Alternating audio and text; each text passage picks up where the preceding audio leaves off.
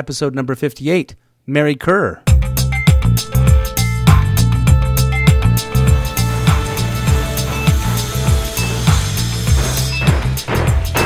All right, cut to edge of stage. Great. All right, color frost. Check. One, two, three. Check. Stand by, please. House to half, house out, lighting cues 1 through 10, down Welcome back to the Title Block, a podcast about Canadian theatre designers, their history, and their craft. And I am, of course, as usual, your host, Michael Cruz. And this time I have an interview with the iconic Canadian designer, Mary Kerr. So it's been a while since I released another episode of the Title Block, and the world has changed irrevocably. As we hunker down and eschew most physical connections, maybe we can turn to the past to get some small comfort and even some inspiration from what we've done and have witnessed as artists and audiences. Now I'm starting to get through the rest of my interviews from the West Coast and working on some more immediate projects to help share the story of the history of Canadian theatre design.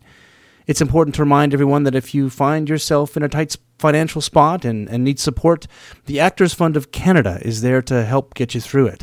And if you find yourself able to donate to the AFC, please go to afchelps.ca and support Canadian artists during this most troubling of times. Now, my guest this time on the title block is the fantastic Mary Kerr. I met Mary in her home in Victoria in December of, gosh, 2018, and I am pleased to finally share this with you. Now, please go to the show notes at thetitleblock.com where I have some archival photographs of Mary's work on the Commonwealth Games in 1994 uh, and Expo 86, uh, as well as the design for her iconic three penny opera that debuted at the Banff Centre and Canadian Stage in the late 1980s. Uh, for more of Mary's portfolio, you can check out uh, Natalie Rewa's Scenography in Canada, which she is featured in. Now, this interview, yes, is a bit out of order, and I speak briefly of my interview with Robert Gardner that I will release over the next month. It's really important to note uh, that this conversation uh, in the second half that concerns the Commonwealth Games dips into the roots of Indigenous performance and storytelling on the west coast of Turtle Island. I'm very aware that uh, we are two settlers talking about the cultural practices of the First Nations of the Pacific Northwest, specifically about the creation legend of the Quadillica clan.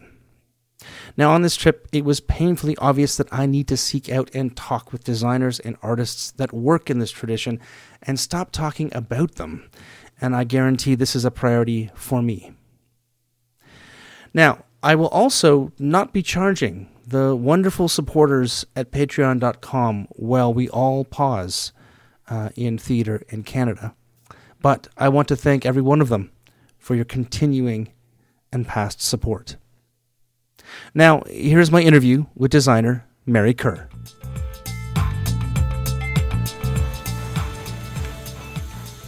Mary Kerr is a set and costume designer that's been working in Canadian theater for many, many years, uh, upwards of, we think, probably 45 years. But as she says, theater is the family business. And she joins me today on the title block. Mary, welcome to the show. Thank you. Thank you. So, Welcome to my home. Oh yes, and I'm she. I'm here in lovely Victoria, BC, uh, where Mary has invited me into her home to ask her all these very personal questions about her career. So I'm glad that she's uh, allowed me that opportunity. And I should say to everyone who's listening, uh, Mary has become a Patreon subscriber to the show, so I thank her for her support. So join everyone. Yes, indeed. If you Uh, want this to happen, Yeah, if exactly. you want us to have a history. Yeah, exactly. Um, so, Mary, how did you get started in theater? Because you had a non-traditional um, uh, training. You didn't go to theater school specifically, but I understand you started in theater and in this kind of theatrical lifestyle many years before. So, tell me how you found your way there and uh, and how how theater became your life.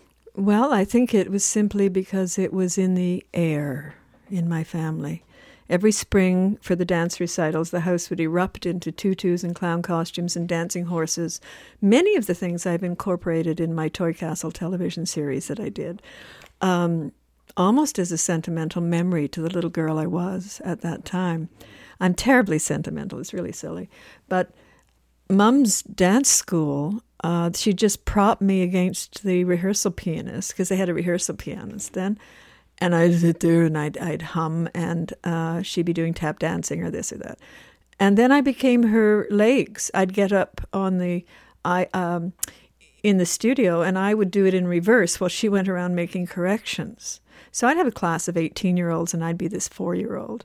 So I'm a really fast study, and Mum used to take me to all the dance masters uh, conferences down in Chicago where they'd be 500 people, 500 legs like me, a 15 year old or a 14 year old on the floor, learning a fast number in an hour. She'd get the radio, the record rather, she'd get the, the steps, and I'd have it in my neurology. That was really fun. So I'm a fast study. Um, but the Playhouse Theatre in Winnipeg was a magical place to me. And every spring we'd put on three or four shows there. And the Playhouse at that stage still had a hemp house and it had footlights. And that was magical to me. And at night when they were finished, they would they would do the whole thing about putting the light in the middle of the stage.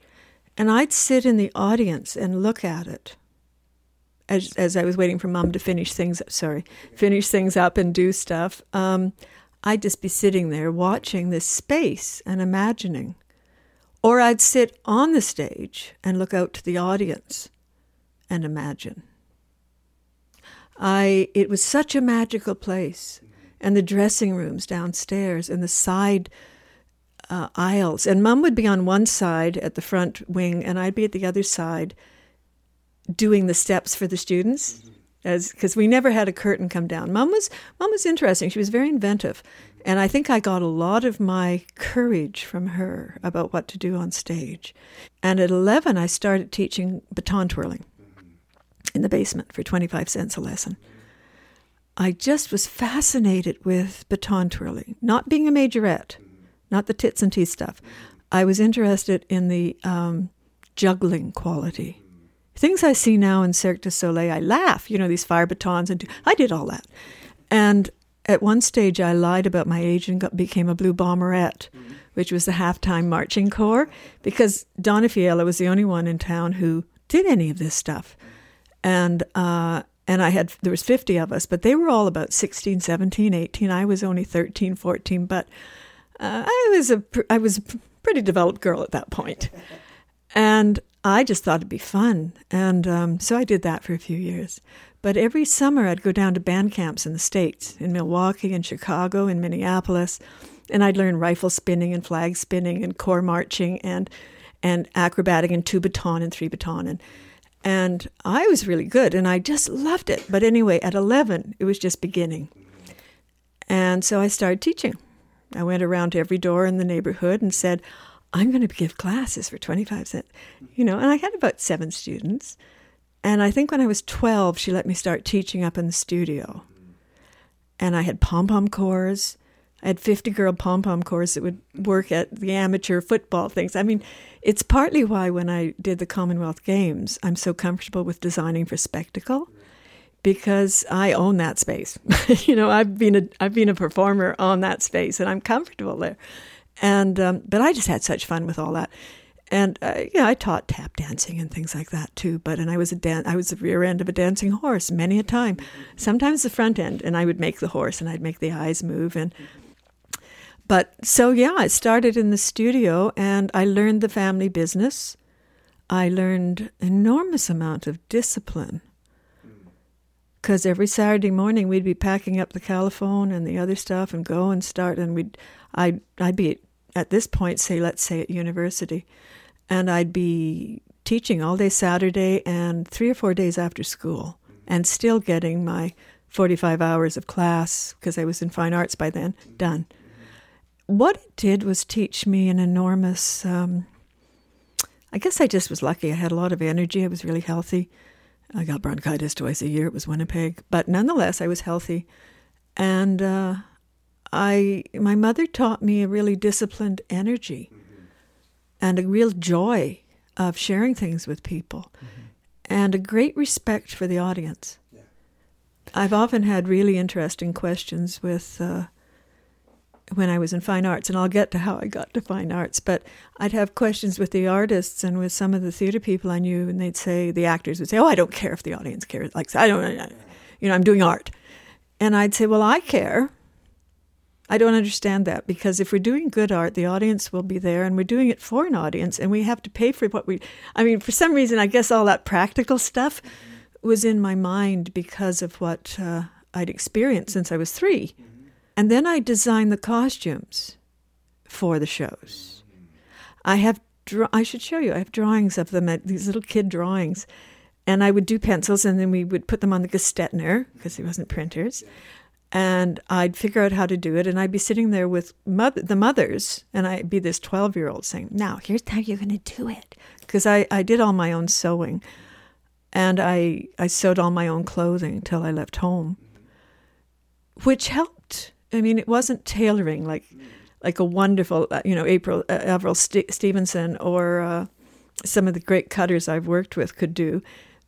Eh, but I was not bad. You know, I could throw it together, and I um, I basically could explain to them stuff. I, I it's really funny. I don't know if I'm just hot wired for it, but I've always been able to understand space.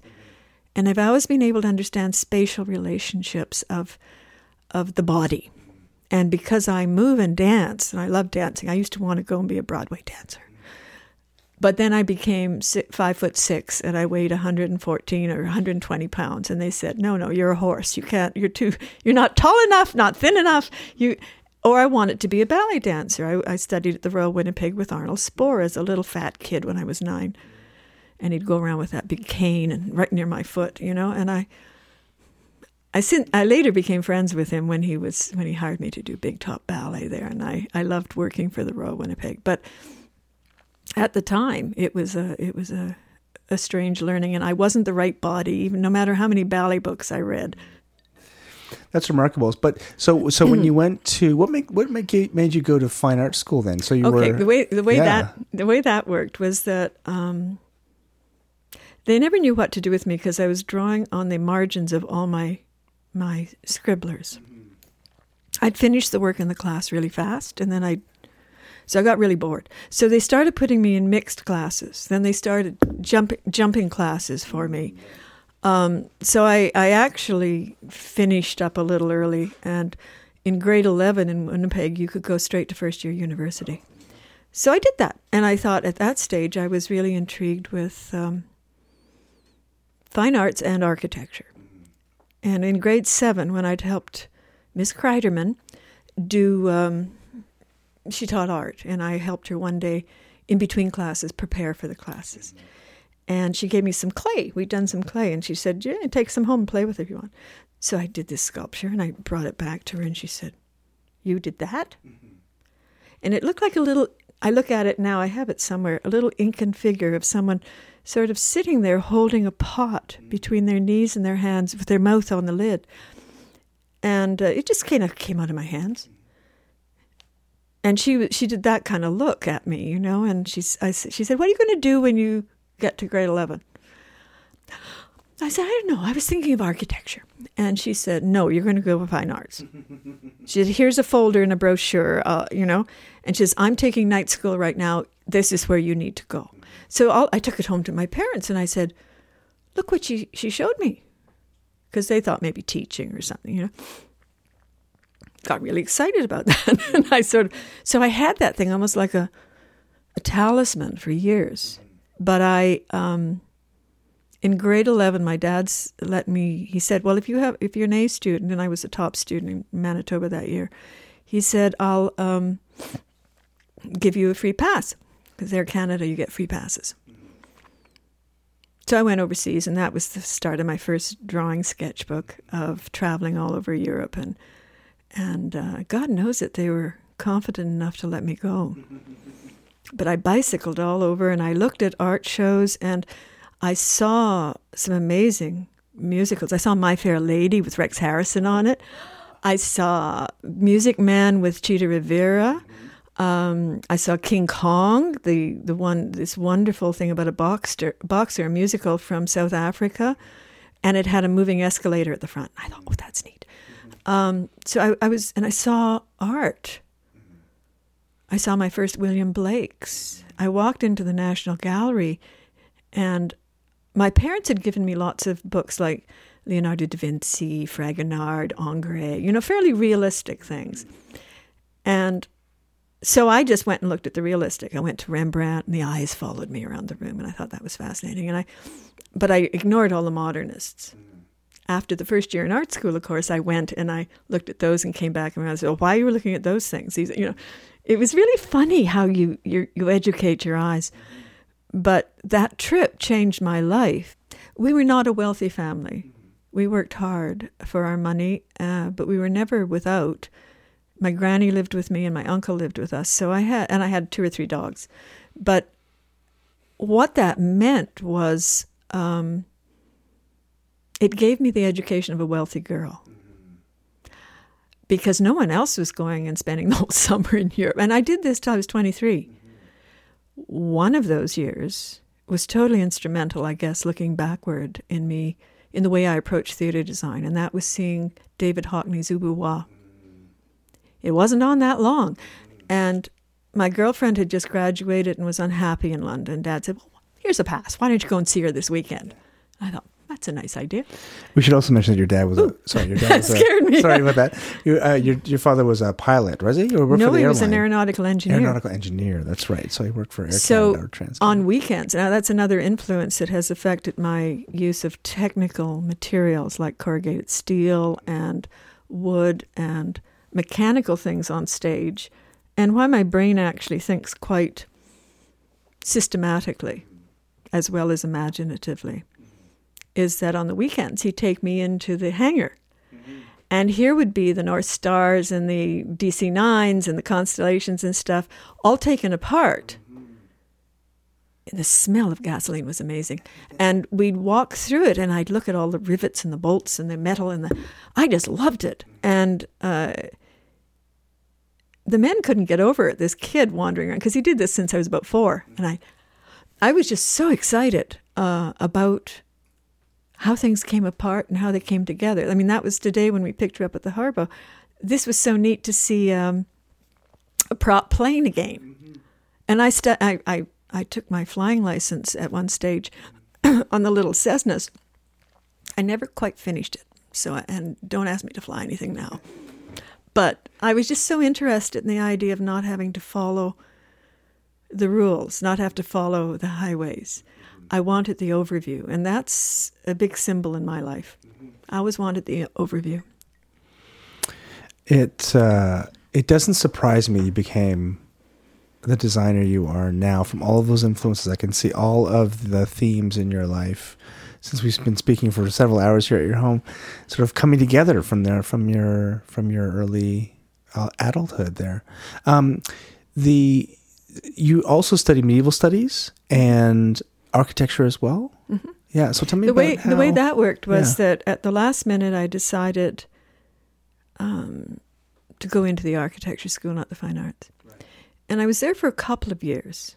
And the biggest part of that was the art history classes, which did carry on when I went into fine arts because they were buildings nearby and they were some courses we all shared. But they had this amazing library. And every day I was in that library pulling out every book I'd ever could see about structure and about design. Um, that was really quite something. But I was not good in the chemistry and the physics. And at one stage, and I failed those, like minus two in chemistry. it was a it was a computer test, right? So I was just guessing. Well, and whereas I was getting A pluses in English and philosophy and French and, and you know, so the counselor said, "Darling, I think maybe you should think of going into fine arts because if you fail another year, you're out." I was shocked because uh, you know I was the top student in my mind. but she was right. I also was very excited in the first years of university. I was a I wrote for the Manitoban. I was in this, I was in that. I did sketches. I I taught. I probably did far too much. I sat in on other class. I was just so excited about being in a university community of people who want to talk about ideas. Um, because I'd grown up in Silver Heights where the biggest thing was, Have you done your nails today? Are we going to the bowling alley? Let's hang around the pharmacy. What do you mean you're going home to practice the piano? Because so I was in the architecture, fascinating, but I moved sideways into fine arts. Excuse me. And um, what I loved about the Bachelor of Fine Arts honors was that I could, I fell in love with English. I had an amazing teacher, uh, Judy Flynn, Dr. Judy Flynn, who didn't suffer fools. And she came into our first class. She always denies that she said this, but I know it was true because it just shocked me. Came to our first class, pixie haircut, wearing, we had to wear black gowns at St. John's because it was an Anglican college. And, um, and she threw her books down, quite pregnant. And she sort of said, I'm a graduate student. I'm working on my, I think it was her PhD. And she says, I don't want to teach you, but they're making me teach you. And you don't know anything. So I expect you all to just be quiet for the first term and listen. And then the second term, I might let you ask questions. And if you don't want that, get out now. And then she left the room, and the whole room was in shock, right? Some of us stayed and moved up to the front row, and others left. She's still a good friend and still an inspiration. But because of her, I ended up taking about five or six English courses that I wasn't supposed to take as a visual. So I took a, a kind of a combined course. And when I graduated, actually, the um, the dean wanted me to go to Oxford for English, and I wanted to go to Yale for sculpture. So it was like a. They were both at a fairly high level, and I say this only because it's something I really believe designers need to be an equal to talk to their directors. I think you need to be on equal grounds. And that might mean, if it's drama you're interested in or music, that you actually trained in those areas so that you can be a good collaborator. But the art school was wonderful for me. I we did nine hours of drawing a week. Uh, we did, I think, four hours of history. Uh, it just went on and on for four years. It was wonderful. So, how on earth did you uh, make it to theater? Well, I mean, all the all the elements are there, yeah, but you're so far not there. you're not there. You're not working in professional theater or working with professional like directors or writers or other. Well, the image I use to my students now, whenever I'm talking about what is theater, I said it's a wheel. And each spoke, I said theater is not a, a, an art in itself, it's a combination, a collaboration of arts. And each spoke, like writing, uh, art, movement, music, philosophy, psychology, all these different spokes come together into the hub, which can be whatever you're doing. And if it comes together well, the wheel turns. If it doesn't, it's broken. Um, I think I was just gathering all my spokes. And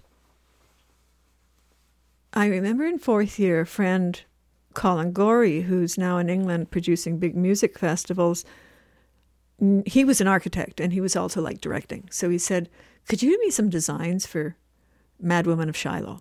So I just did a few drawings. I no comprehension other than they had to find. He just wanted some looks, and then and so there were two shows in Winnipeg, and the other one was uh, Three Cuckolds, and Stephen Kanee, who became quite a director down at the Guthrie, uh, had me do it for theater across the street. The other thing is, John Hirsch was in Winnipeg at that time.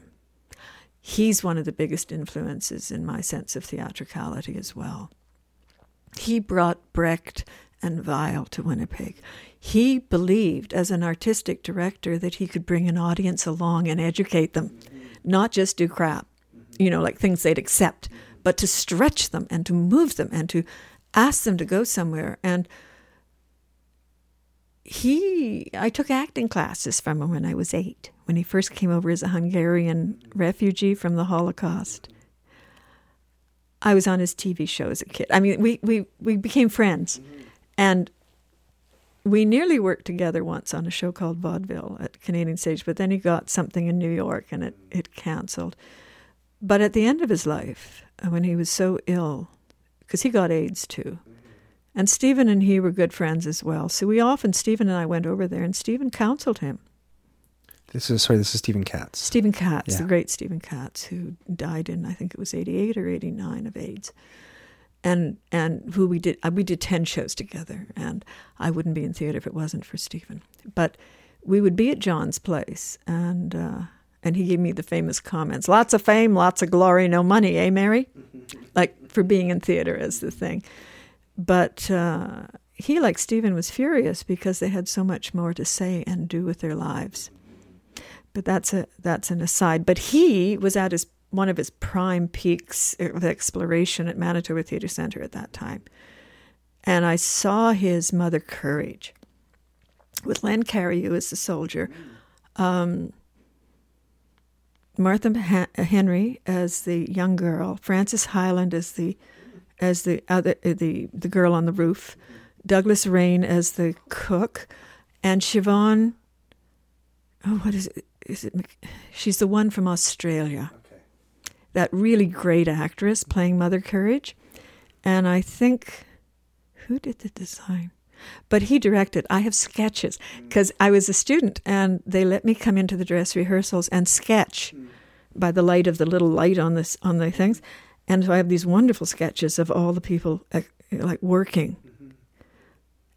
I was just dumbfounded. I had never encountered Brecht. I had never encountered that music and she'd be sing, trying to sing, you know, da da da da da da da da da, and she, shit, I can't get it, and it was, it, this was in rehearsal, right? Mm-hmm. Now, darling, you just do this. Now you're okay. All right, I'll try it again, and then I got nearly every boyfriend I had to take me. I went about eight times. I wrote down all the musical lyrics. I mean, it just had such an effect on me. Not the design particularly. It was fairly traditional Stratford stuff, you know, bro- broken down British approach. Uh, it was beautiful. It was fine. but what I was taken with was the direction, the movement of the people, and the brilliance of the actors. And I've since know enough to know that some people say, You actually saw that, you know. Mm-hmm. it was one of those great moments in Canadian theatre, and I was lucky enough. I've been really lucky, I have to say, just as an overview. I have been so blessed and lucky in my lifetime.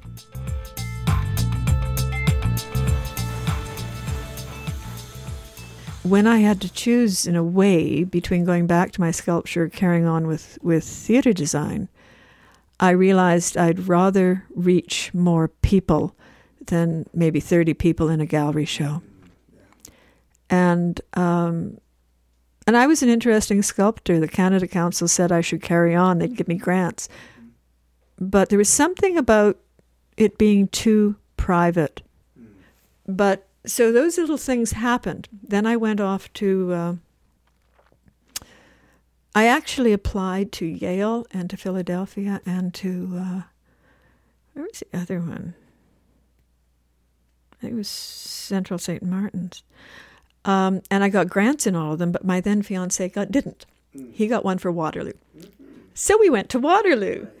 But Waterloo was doing it was the best thing because Waterloo was doing a very experimental course called a Master of Applied Science in Design, where we developed we worked with computers. I learned how to program Fortran. I was one of the first women in Canada to learn how to work on these things. I hated it. It wasn't, but as they said, it was all engineers and. Uh, um, product designers and architects and me, the one artist. and we tried the main thing we were trying because they were it was the first year this course was taken. We got huge scholarships, and they they really wanted to explore the design process through a scientific model. And they've since carried on with all of that. The that course turned into the architecture school, uh, I gather, and uh, we had to figure out the ten design steps processes in the ten, in design. What are the ten steps? And we all agreed on the first eight. And then at nine, I said, and then you make a creative leap. And they all went, What is a creative leap? Because suddenly I was the flake, right? The flake in the room. And a woman, God help us, because I was the only woman in the course. There was about eight of us. It was a very specialized little thing. We, t- we studied McLuhan, we studied cybernetics, we studied uh, synchronicity. We studied computers. It was the only place in Canada, actually, that you could do this. And oh, I've forgotten. What I also took as a directed study was a course in modern theater with Larry, Dr. Larry Cummings. And he ran a group called St. Ethelwald's Players, a medieval group. And that's where I met Paul Frappier, who played this great Herod. And he, we took, he was amazing because he opened me up to Beckett and to um, Ionesco and all these amazing people that I thought, oh, I didn't know theater could be that. So St. Ethelwald's Players was really fun. I did it all with felt and glued together and and whatever. But I didn't think anything more of it. Mm-hmm. You know, it was it was just something I was doing at the time. Um, and then I went on to we moved to Toronto, mm-hmm. and I never finished the degree in Waterloo because um, I this whiplash I had when I first mm-hmm. graduated that I told you about uh, had gotten worse and worse, and it was very hard to study. And in retrospect, I think I was in a depression. I'd sit in the in the, eh, and I'd just gotten married. We gotten married there that spring, and I think I just sat in my room and listened to Prokofiev's music for Romeo and Juliet and cried. And in retrospect, I think that was a depression. Um, we went to Toronto, and I registered in graduate school to do a makeup year so I could go into the medieval center. And within two weeks, I was fine because suddenly I was talking to people and having people to talk to, and because I just love sitting over coffee and talking and thinking of ideas and things. And in the medieval center, this wonderful woman, Dr. Alexandra Johnston, taught us Chaucer. And I thought, this is so much fun. Chaucer is really a theater guy. He's humorous, he's funny, he's and, and humor seems to be one of the strands as I'm trying to think about what mattered to me in my career lately. This project with Stephen Katz and myself uh, going, I've, I've contacted a lot of our old friends and a lot of actors. I've gone through all the programs. Do you have anything you could say about Stephen or about our shows? You know, because I don't think people realized how unusual they were. Uh, today, they don't realize and I want people to remember him. But where did you guys meet? Like, what do you want to? We met at the graduate school because I had in the medieval center. I was taking a course with Professor Leyerle, which your Professor Leyerle's seminar group was what the PLS was modified from. They said it was just the Society for Drinking and Cups. But if we were taking this course on medieval theater uh, around a table, about eight of us, we had to put on a show in this class. So we put on Secunda Pastorum, and it was sort of along the lines of how medieval towns work. If you were really bossy, you'd be the director. If you were a good town speaker, you'd be the actor. And if you could sew and draw, you were the designer. So that's how the lines broke up. So I designed this. It was really nothing, but my Mary had a halo of baby's breath.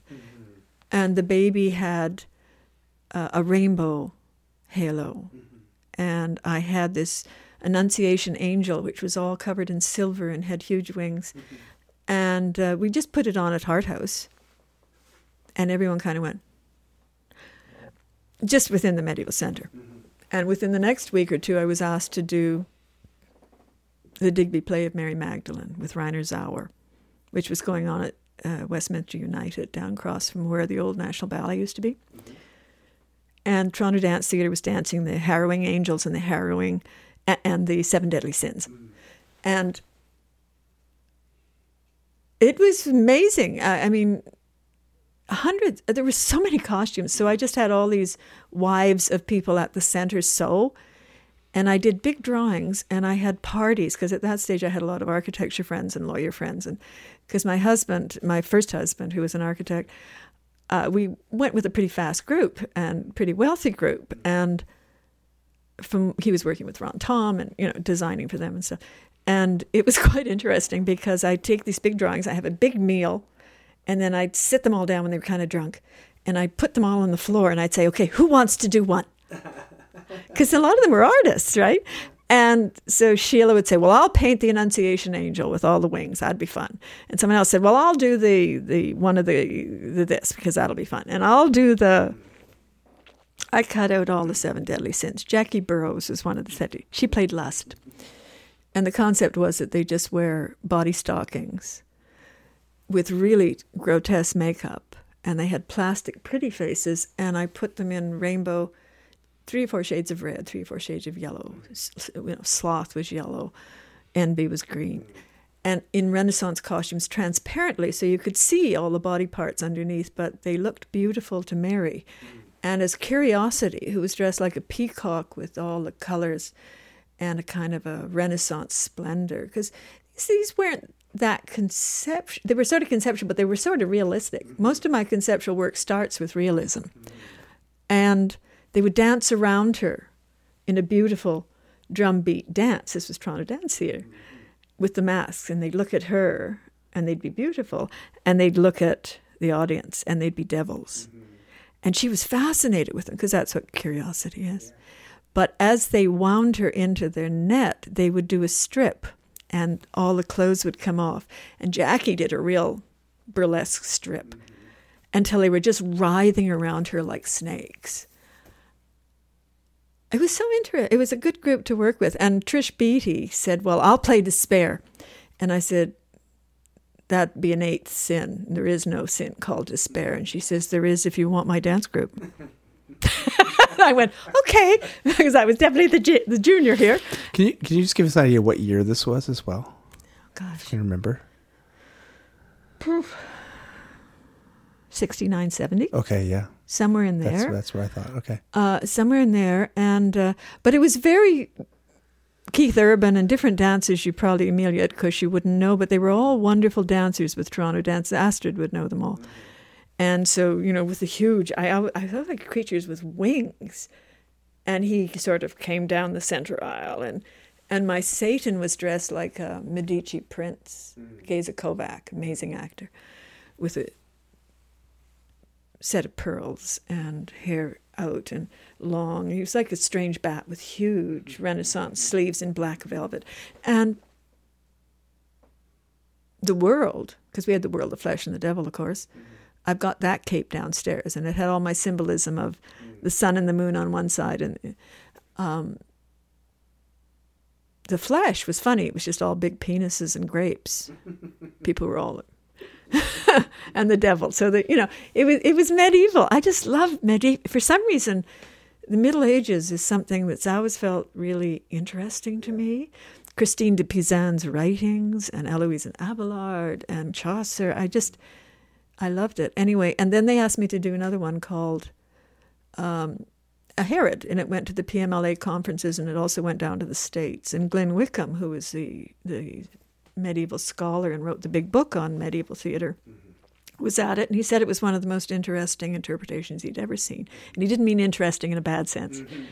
He meant no, no. It's it would have been the way a village had done it, but because all they ever were doing before I got in there was sackcloth and burlap and mm-hmm. and felt things, and but for some reason, I did the Herod was all done from the Duc de Berry's Très Riches Heures, mm-hmm.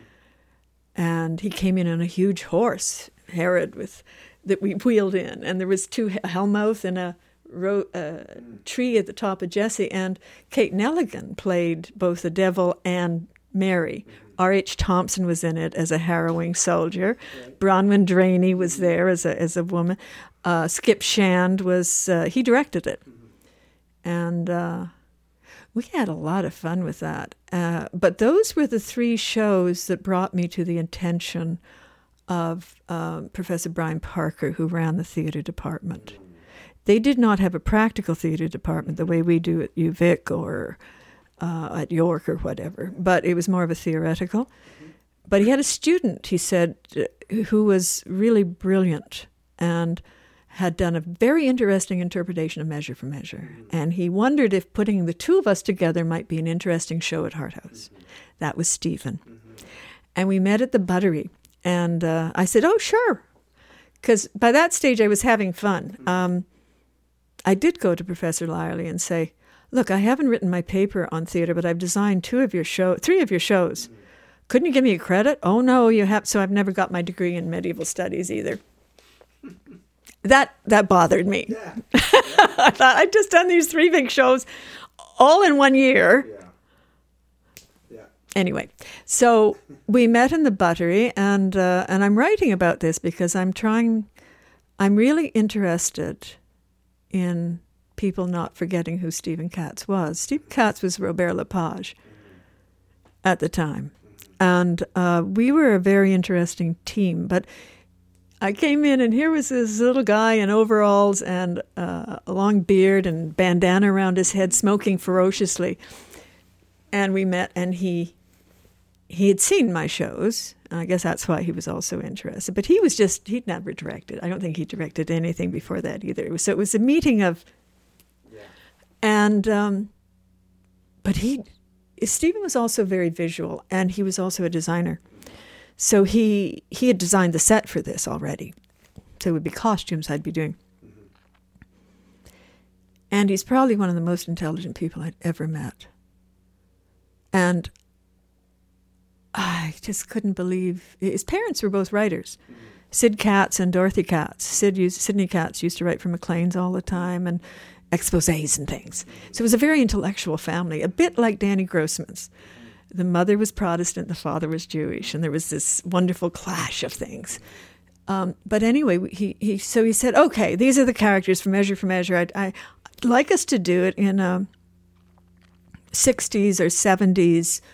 Early sort of hippie mod like now. Mm-hmm. And I've added these different characters because he always would add mm-hmm. characters and bookends and in and things entre acts, mm-hmm. which I didn't. Hey, sure, fine. I'm a dance recital girl. You know, that's fine. And uh, so we went through it all, and he says, "Oh, and they, you know, this one is wearing a green dress with red buttons, and he walks with a limp, and this is the he had he had it all designed, and I wrote down everything." I don't know what, I just wrote down everything and listened. And I went away, and I think I, I, am a pretty fast design when I when ideas because soon as someone starts to talk to me, if it's the right thing, I see images. I just see. I mean, it sounds terrible if you say visions, but I see images. Uh, and if I don't, I actually turn a show down. It's my little checkpoint. If someone says hi, did, and I went away thought about it, did some designs, brought them back. They were all totally different than what he'd asked for. but they, what he told me that was so important was the spirit of what was in his mind. and they were pretty fully, they were completely designed. they were drawn, they were colored, they were everything. They were all about 12 by 8. And, and I saw some the other day because someone took pictures of them from my collection at the Metro Toronto Library. And I hadn't seen them for years. And this person who did it is a is a young director. Uh, or former, uh, like he's not not that young anymore, but he's one of my former students, and he sort of went, "These are really contemporary, you know, because other than the fabrics they were made of, because you had no money, you could do these today and it'd be really fresh." He was really shocked. I said, "But good ideas don't get don't get dated, really." Uh, anyway, I, I showed them to him, and here was Stephen and I was just dying, right? Because I knew it was different than what he'd asked for. He was what I'm doing, folks, is I'm smoking and turning pages as I as I sit there trembling in front of him at the buttery at St. John's or at uh, yeah St. John's and um, Trinity, and I uh, and then he clo- and he sat there for a minute smoking. He said, "It's perfect. It's what I always wanted." Phew, I said. And then we were off and running. As at first it was just as working friends, and then it became as close friends. And then towards the end of his life, he was my uh, date. Uh, I was a, a Dora juror for the small theaters. Most people didn't know he had AIDS, and he wouldn't let me tell people. I mean, after a while, you could tell, but it was a time when it was everyone was terrified, right? And he knew where he got it in New York, he told me. Mm-hmm. I didn't know what it was, but he. And so I got two tickets to go to about 72 small theater things. And because I both of us had come in small theater and I'd certainly grown up in small theater, I didn't I didn't go to a theater school, I didn't go to Stratford. You know, I wasn't trained as an assistant. I've never been an assistant in my life. Um, that's not bad or good. It just haven't been. And except maybe to my mom. And um, so I said, Do you want to be my date? Because he was getting poorer and poorer as well. I think his parents actually did some mortgages on the house to help support him through the last few years.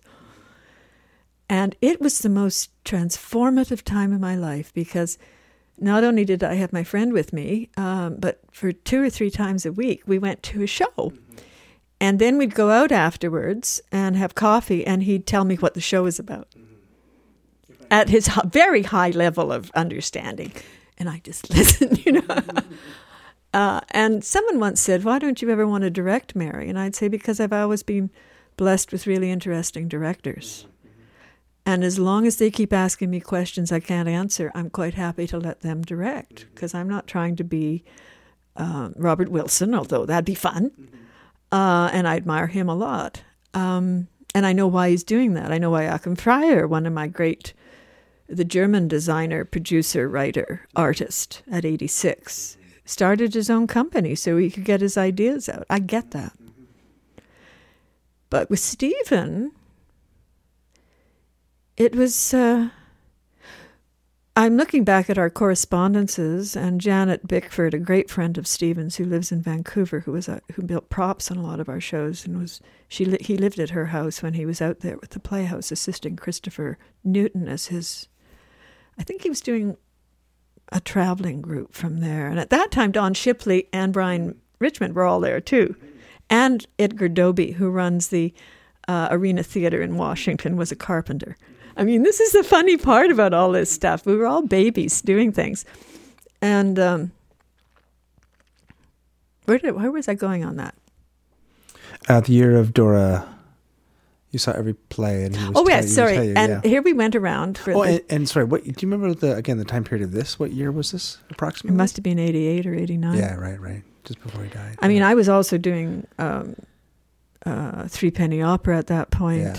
I was doing some of my biggest shows at that point. I was going to say because you're like you, at this point you had done a number of huge projects, yeah, I was really lucky. and yet here you are going to all the small theater and t- saying that you'd learned still so much about doing theater. I think that's. a I don't think it remarkable ever stops. Yeah, I mean, exactly. when my students, if I present anything that I'm saying I'm stuck with or I'm having trouble with or I'm worried about in terms of something I'm designing or something I'm thinking about, they say, But how can that be so? You've done this for quite a while. You should. I said, Well, finding the right solution for any artistic enterprise, whether it's a drawing or it's a huge ballet, is never easy. Sometimes it comes like this, and sometimes you work hard at it. And if you aren't questioning, you're not doing your job. If you aren't collaborating, if you aren't being stimulated by other things that are coming into the factor, if you're just repeating things you've already done, why bother? Bricklayers earn much more than we're going to earn. Let's do that as repetitive, rep, repetitive action. you know, there's got to be some fun. And the fun for me is that, I mean, anyway, Stephen and I would do this. And one of the regrets in my life is it still bothers me is that I was up for a Dora for uh, a couple of Doras for for three three penny opera that year, and I brought him as my date, and I had this elaborate speech that if I won anything, I was going to do a dedication to him because he was nearly dead, he was dying. And I got up there, I got so flustered, thanking all the people that had worked with me, mm-hmm. I didn't thank him. Mm-hmm. And that would have been the moment to have given him that on because all the shows we did were pre Doras, mm-hmm. or they would have won them because they were interesting and experimental. And I mean, we did a nine man Pericles in 69 at the Glen Morris Church. David Klausner was in it. And it was all done with garbage and kitchenware and odd things. And each country he went to was a different time period and a different color. So that people had hair made out of sponges and garbage bag. I mean, for some reason, I liked doing that. I'm a sculptor. It was fun. And uh, I think it was Nathan Cohen, or was it Urjo, said it was more interesting than the one at Stratford that summer. Stephen was really good. He did the set for that too. but nine men. I mean, I, I listen and with with laughter to all this confusion about cross dressing and da da da and cross casting, and he did that right off the bat. And I don't say we did it because that was purely him, and I followed along happily, tail wagging. Know, oh boy, this is fun. Um, I have far more opinionated approaches now, but but at the time, if I have a director that's well, he was. My mother married my father because she could follow him when they were dancing. She was a really good dancer, and most men dancing with her, when they'd hear she was a dance teacher, would start to stumble over their feet. Dad, it didn't bother. He just said, "Great," and kept dancing. and and for me, I need a good dance partner. I'm a really good dancer, and I need an equal. And if I have an equal, I am so willing to be a handmaiden or to be a, a certainly a collaborator. I won't be. I won't put my elbows out and be pushy. If I don't, I'll I'll envision the whole damn thing, mm-hmm. and they'll stage my shows. And I, Brian Richmond laughs about that because we're teaching a course right now about the director designer relationship that we fought to have in for a long time. Because I, ha- it's a real bête noir for me that directors aren't trained as thoroughly as designers, mm-hmm. With a few major exceptions. Absolutely, uh, I don't mean that to sound um, hoity-toity, but I think every designer will nod their heads when they're saying this. That how come we're the ones that are supposed to know how to read a script, how to understand the psychological implications of this, that, and the other thing, how to understand space and this, and the director doesn't know I have to have any visual memory. You see, Stephen did he was lovely to work with for that reason. And Grossman did too, or was willing to be introduced to topics if he wasn't familiar with them. My early meetings with directors, once I started doing things with, with people other than Stephen, and, and I certainly did right away, uh, was basically I'd have them at my house because we didn't have computers then. And I'd, I'd just pull out books and say, what about if we worked with this kind of a idea or style or do you like? Because i i did an awful lot of instruction. Mm-hmm. And that wasn't because i thought my way was right. It's just i had a larger grocery store to pull from than they did and did they want to play this way? There's only one director that i ever that could I couldn't work with. We were talking about people we can and we can't, and that was Paul Bettis. And Stephen was supposed to have designed that show, and he gave me to Paul instead. It was just way at the beginning when we were doing these things, and um, it was Les Justes. And I thought I did some really nice period drawings for him, and you know, just for costumes. And we just couldn't connect. It just didn't work, and I kept so finally, I, I said to Stephen, I said, I don't know what's wrong. I'm, I really like him. He's so intelligent. I love the work he does, but I, I just get the feeling he, he doesn't like me or doesn't like my work or something. Could you find out what's going on? Because I said, I'm fine. If, if he doesn't want to work with me, I'm fine. I just don't want this feeling because I'm not used to that. I, I didn't have any experience, right? Came back and said, No, it's not your problem. You're just the wrong sex. So I said, "Oh, is that all?" He said, "No, it isn't the drawings. It isn't the design." And I said, "Thank you for being so candid."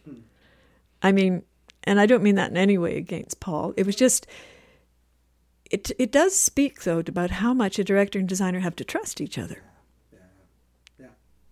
And while we're on that, tell me about Danny Grossman and how you first Oh. started working with him. We've talked about um, TDT and uh, with Astrid, um, Mm-hmm. With and Luscombe, yeah. yeah, and with TW, yeah, with Toronto Workshop Productions and Toronto Dance Theater. But uh, Danny Grossman is again t- until you mentioned him today, I had I had forgotten about the great body of work that he had um, they had produced, and I had He's not thought about- about it for a while. Like like tell me about when you guys first met and when you started working together, and Well, that was a bit like the meeting with Stephen. I've been very, uh, I don't mean this in a religious sense. I've been very blessed with certain people I've run into. This was a, a funny thing. I had, um, because of my background as a dancer, and because I have done so much dancing, and because I'm a sculptor and I think of the body in movement, and I hate leotards, um, I found that I I went to the National Ballet and met Gerry Eldred, who was running it at that point, and he loved my work. And the, he was so great. He said, "I think we've got to get something going where we're working, and this is with young choreographers and designers." He said, "I want you to apply for a Canada Council grant to say you want to transition from theater design to to doing some dance design." And with that money, you can come and work with Ann Ditchburn, James Kudelka, John Alleyne, and who was the other one? There was four of them who were working at being potential. They were members of the corps uh, uh, or soloists who were working at being uh, potential choreographers. He was so advanced in thinking of how to develop choreographers who were Canadian, designers who were Canadian. I think I was the only designer that was part of this, but maybe because I was uppity enough to go and meet him. And he sent me to New York to meet Ming Cho Lee the first time Danny and I went there to do a show. And Ming Cho Lee was, I spent two days with him, and he said, Oh, you, you should come here. You could certainly compete here, no problem at all. And that's when I met Bob Fosse, and he wanted to work with me. We spent four hours together, and then he died. But sometimes that happens too. People just die. Um, but anyway, how that happened was one of the choreographers he wanted me to meet was Danny Grossman. And Danny had just been dancing with Toronto Dance Theatre as a guest and decided he wanted to live here, he and his partner Jermaine, who just died two years ago after being together for, was it 56 years? They were, he cruised him in Central Park. Jermaine cruised Danny. And I said, okay. And I had gone to um, a party where someone pointed out that's Danny Grossman. And so I didn't approach him there.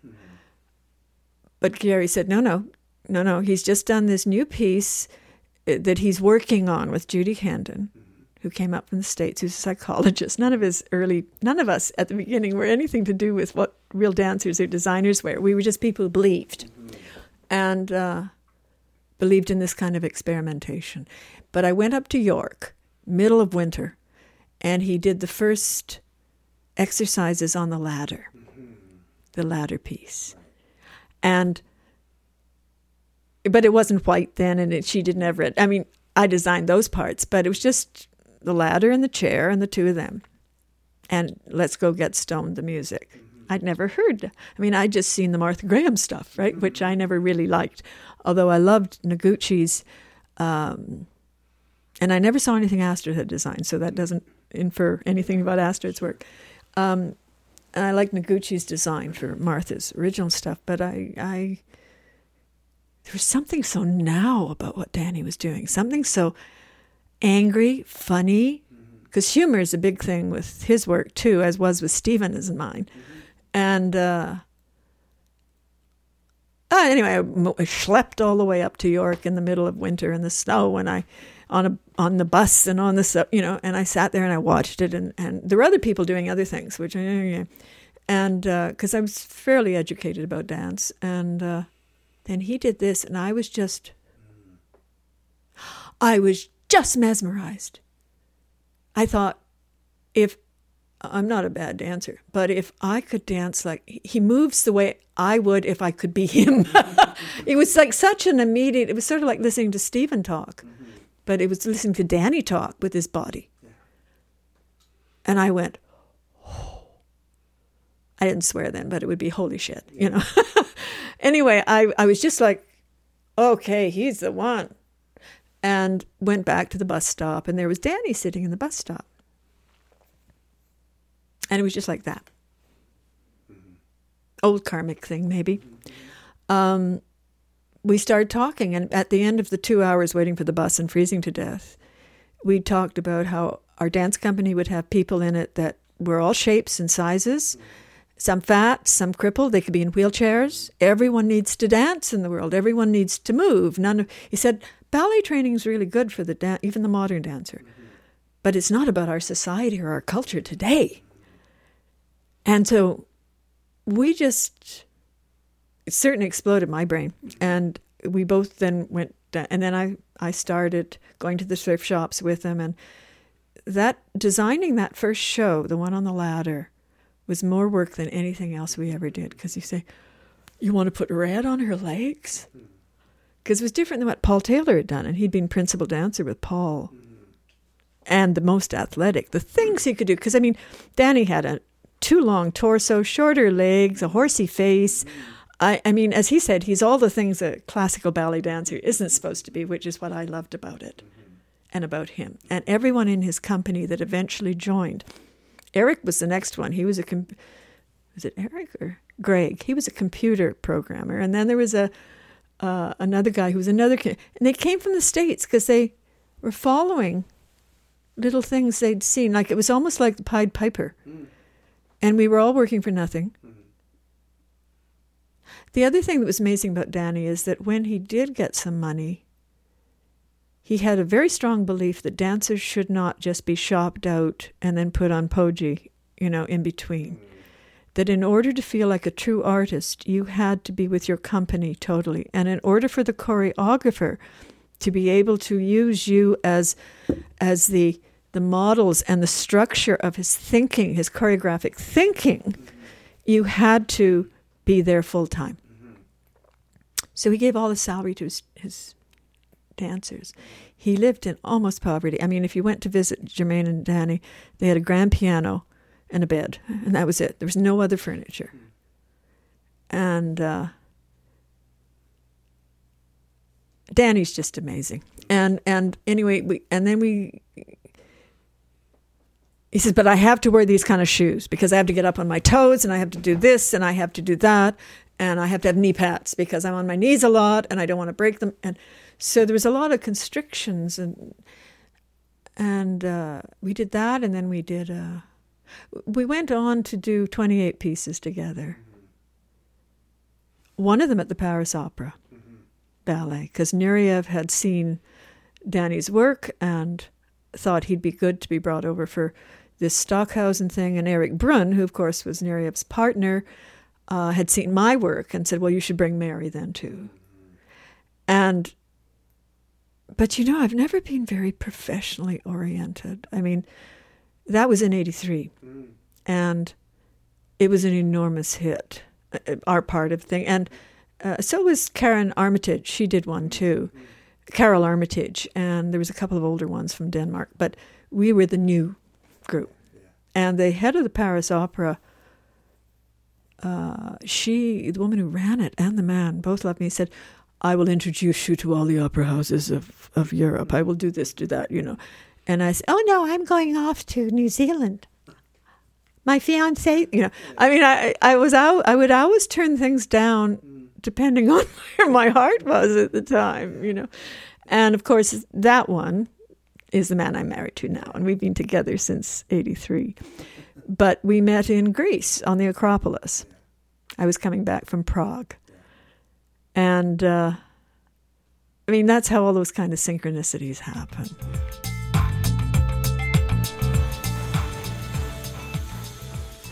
All right, so let's just, um, d- as a couple examples, just to sort of finish up this period in the 1970s with Stephen Katz, uh, your work at the Vancouver Playhouse, where Christopher Newton was uh, artistic director, uh, Mandragora and Caucasian Chalk Circle. So, first of all, Mandragola, tell us about why this was. These were remarkable productions that were lauded at the time. Tell me how they changed people's perspective on you know what could what theater could be and and, uh, and maybe through Christopher Newton's eyes. Like what what was your what was your approach and why were these important works? Well, uh, Christopher Newton uh, was the artistic director, and Cameron Porteous was the um, design director. And Chris, I think Stephen was out there working with them as an assistant to the director or another uh, part of it. it. There was a lot of interesting people out there. And Christopher came to Toronto, and Stephen wanted him to meet me and to look at my portfolio. We had not been allowed on the stages of our own theater, our own regionals. Uh, and Stephen and I were not associated with Passe Muraille or TWP. We did a couple of shows at Tarragon, but uh, we were not um, company people. We worked quite independently, and uh, he dramaturged a lot of things. He actually designed sets in a lot of the smaller theaters as well, at the same time as we were developing our 10 shows.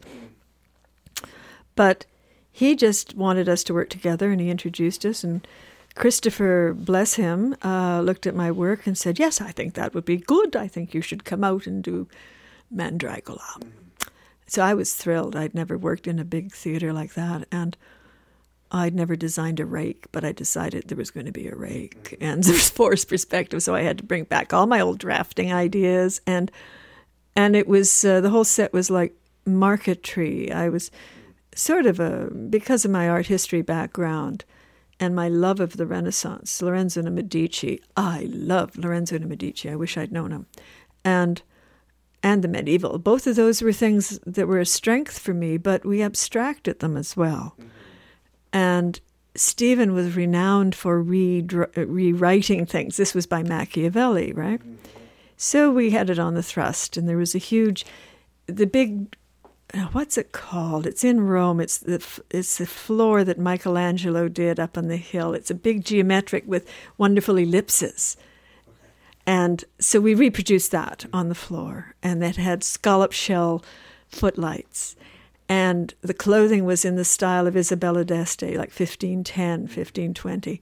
So the silhouettes were definitely that style, but they were interpreted with a lot of texture and fabric in the sense of knitting, crocheting, bows. Uh, there was always a redhead. I always like to put a redhead in the show. And um, and the three zanies who were all the colors of the rainbow and would come and move furniture and change. Because Stephen, both Mandragora and Caucasian were very stylized in movement, sort of like Meyerhold and mm. constructivism, bioenergetic movement. And you'd sort of say a line walk, walk, walk, stand, turn to the left, listen to the line, turn front again, say a line. You know, it was very stylized his movement. Not not the other shows, but those two in particular. Because Stephen, like me, we always had to have something we were exploring. Had to be obviously something we were both happy to explore. And we always used to say that at the end of a production, we never knew who came up with what. Mm-hmm. And to me, that's rather nice mm-hmm. but I still noticed in the press conferences he'd say, "I did this, I did that." My mem-, and so I took him aside and said, "Stephen, the we word. Mm-hmm. Let's start using the we word because you and I are festive collaborators on this." And of course, you've gotten off on the ball rolling, done the, you know, uh, deciding what actors, all of that. And of course, that's the he word. But in terms of what the audience actually visually sees, because I think audiences in our day and age, they actually hear with their eyes.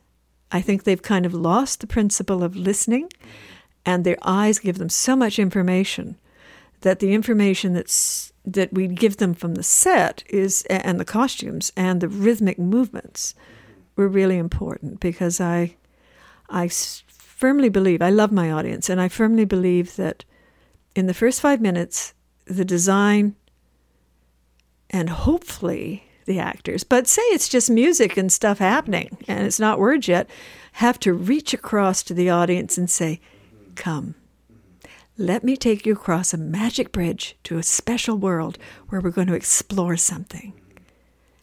And that's what I think my designs do when they work and the music and the lighting. I mean, it's, it's a collaboration of how this works. It's not just the design, but I, I mean, the overall mm, embrace of the audience, invitation to the audience. I think this is so important, just the way I was saying that I believe the ending of the show is so important to give the audience some kind of uh, completion or question or let their heart expand I'm just so interested in how people's hearts react to things. I've been reading a lot of books lately that says the heart is a second brain mm-hmm. and an important one. Mm-hmm. So when people say drama is superior to musicals, I don't understand that question at all because I think when I hear music, my heart opens. When I see people move, my cells respond. Mm-hmm. We're giving the audience a workout. Mm-hmm. and I mean, Maggie Smith could stand on the stage and recite the Bible, and we'd be thrilled mm-hmm. because she has that charismatic energy that she can send across the footlights. Mm-hmm. Because I've seen her work at Stratford. What an amazing actress. And we have a lot of our own amazing actors too. But I, I just using that as an example that other people would know. But Mandragola was this very special, funny celebration. And Stephen was so engaged and so involved in it. And it was very successful. It was, Chris says, uh, I think one of the things that was different is that we used color and we used humor. Um, some of the Brecht scholars were very uh, uppity about this isn't the way the Berliner ensemble would do it. And um, basically, I never spoke to any of these people directly, but this is what I heard through academic circles and others. So I mentioned this to Mary Jolliffe, who is, I think, Stephen's godmother and she was a publicist for the Lincoln Center and for a few. She was one of Canada's top publicists, and she happened to be out there because she wanted to see our show. She loved following us around, and both sets of parents would follow us around. So my parents and Stephen's parents became very good friends because their kids were. Oh, sorry, I'm moving around too much. Their kids were being very, you know, they were proud of us, and. Uh, but Mary, I said this to Mary. I said, I've heard these comments. And she said, Oh, for heaven's sakes, how provincial. She said, I've seen Brecht's things, and some of them are bright colors. He's written about bright colors in his shows. He's had more than just um, Caspar Neher as a designer, he's had all sorts of designers.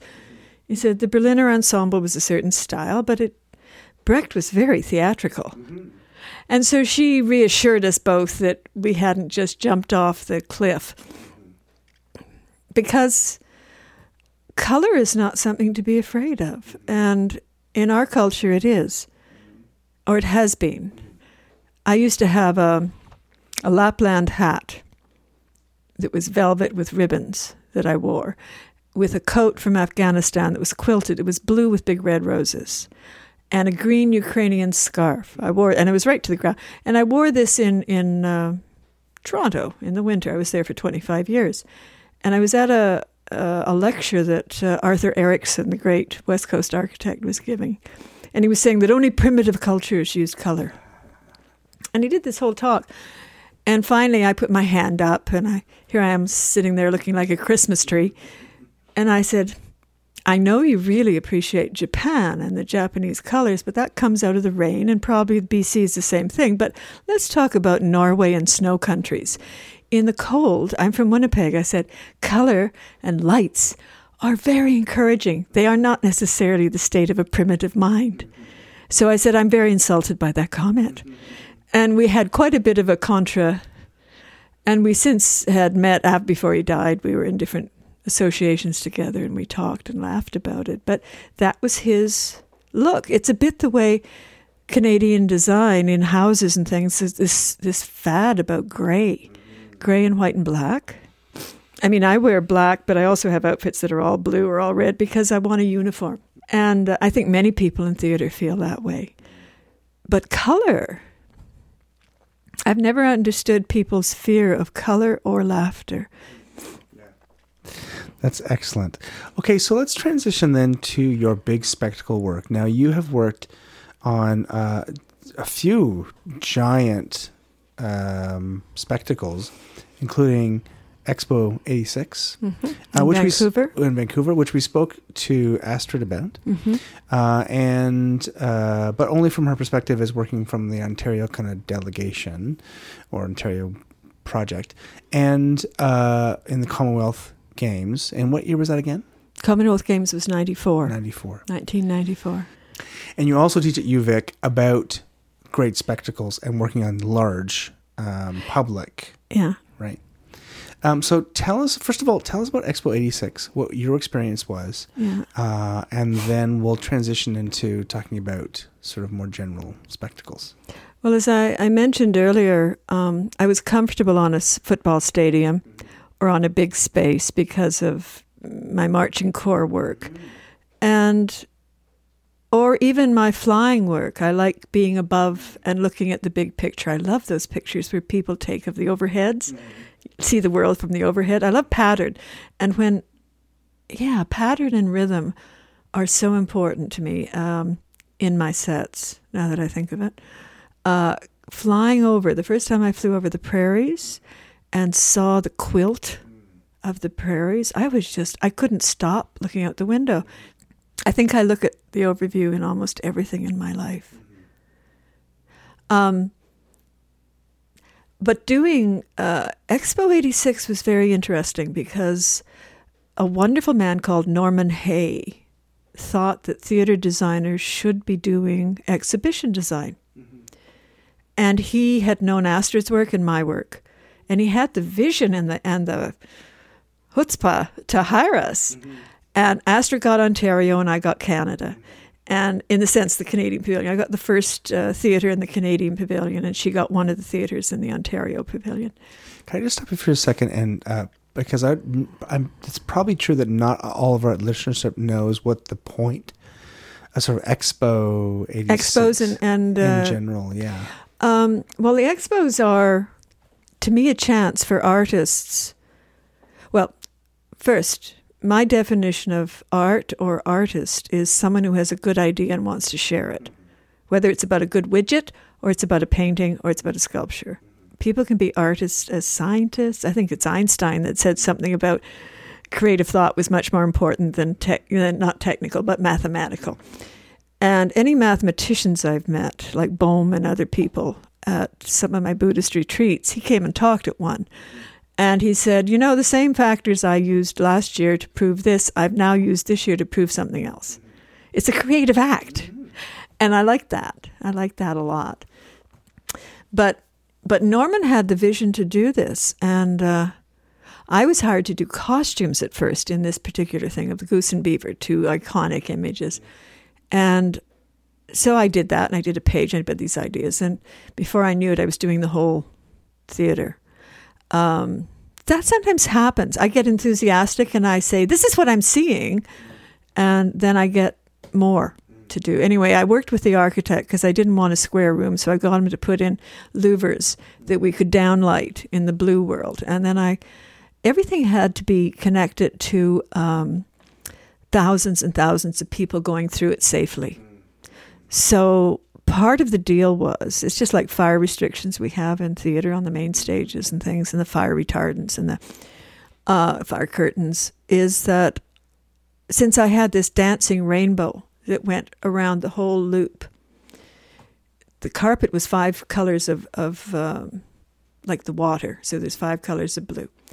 And there was a whole walkway and then two or three or four big various size art deco lily pads that the cast could come out walk around and relate to the audience as the audience did a big circle around them and then went into the next pavilion tragically the next pavilion is the one where the child was killed because of sitting on the father's uh, shoulders I'm, I'm sorry, I haven't heard of this. What what happened? This is something. it that- was it was in the rehearsals before it opened, and they hadn't checked heights, and the guy and and they were on something I gather that turned, and the child was above the turning, and it broke its neck, and it was terrible. That's awful. Sorry to Yeah. make you tell that story, but man, that's that's terrible. It was terrible, and and there was so many inventive things happening in the Canadian Pavilion because the Canadian Pavilion, for those who are not familiar, was the what do they call it now?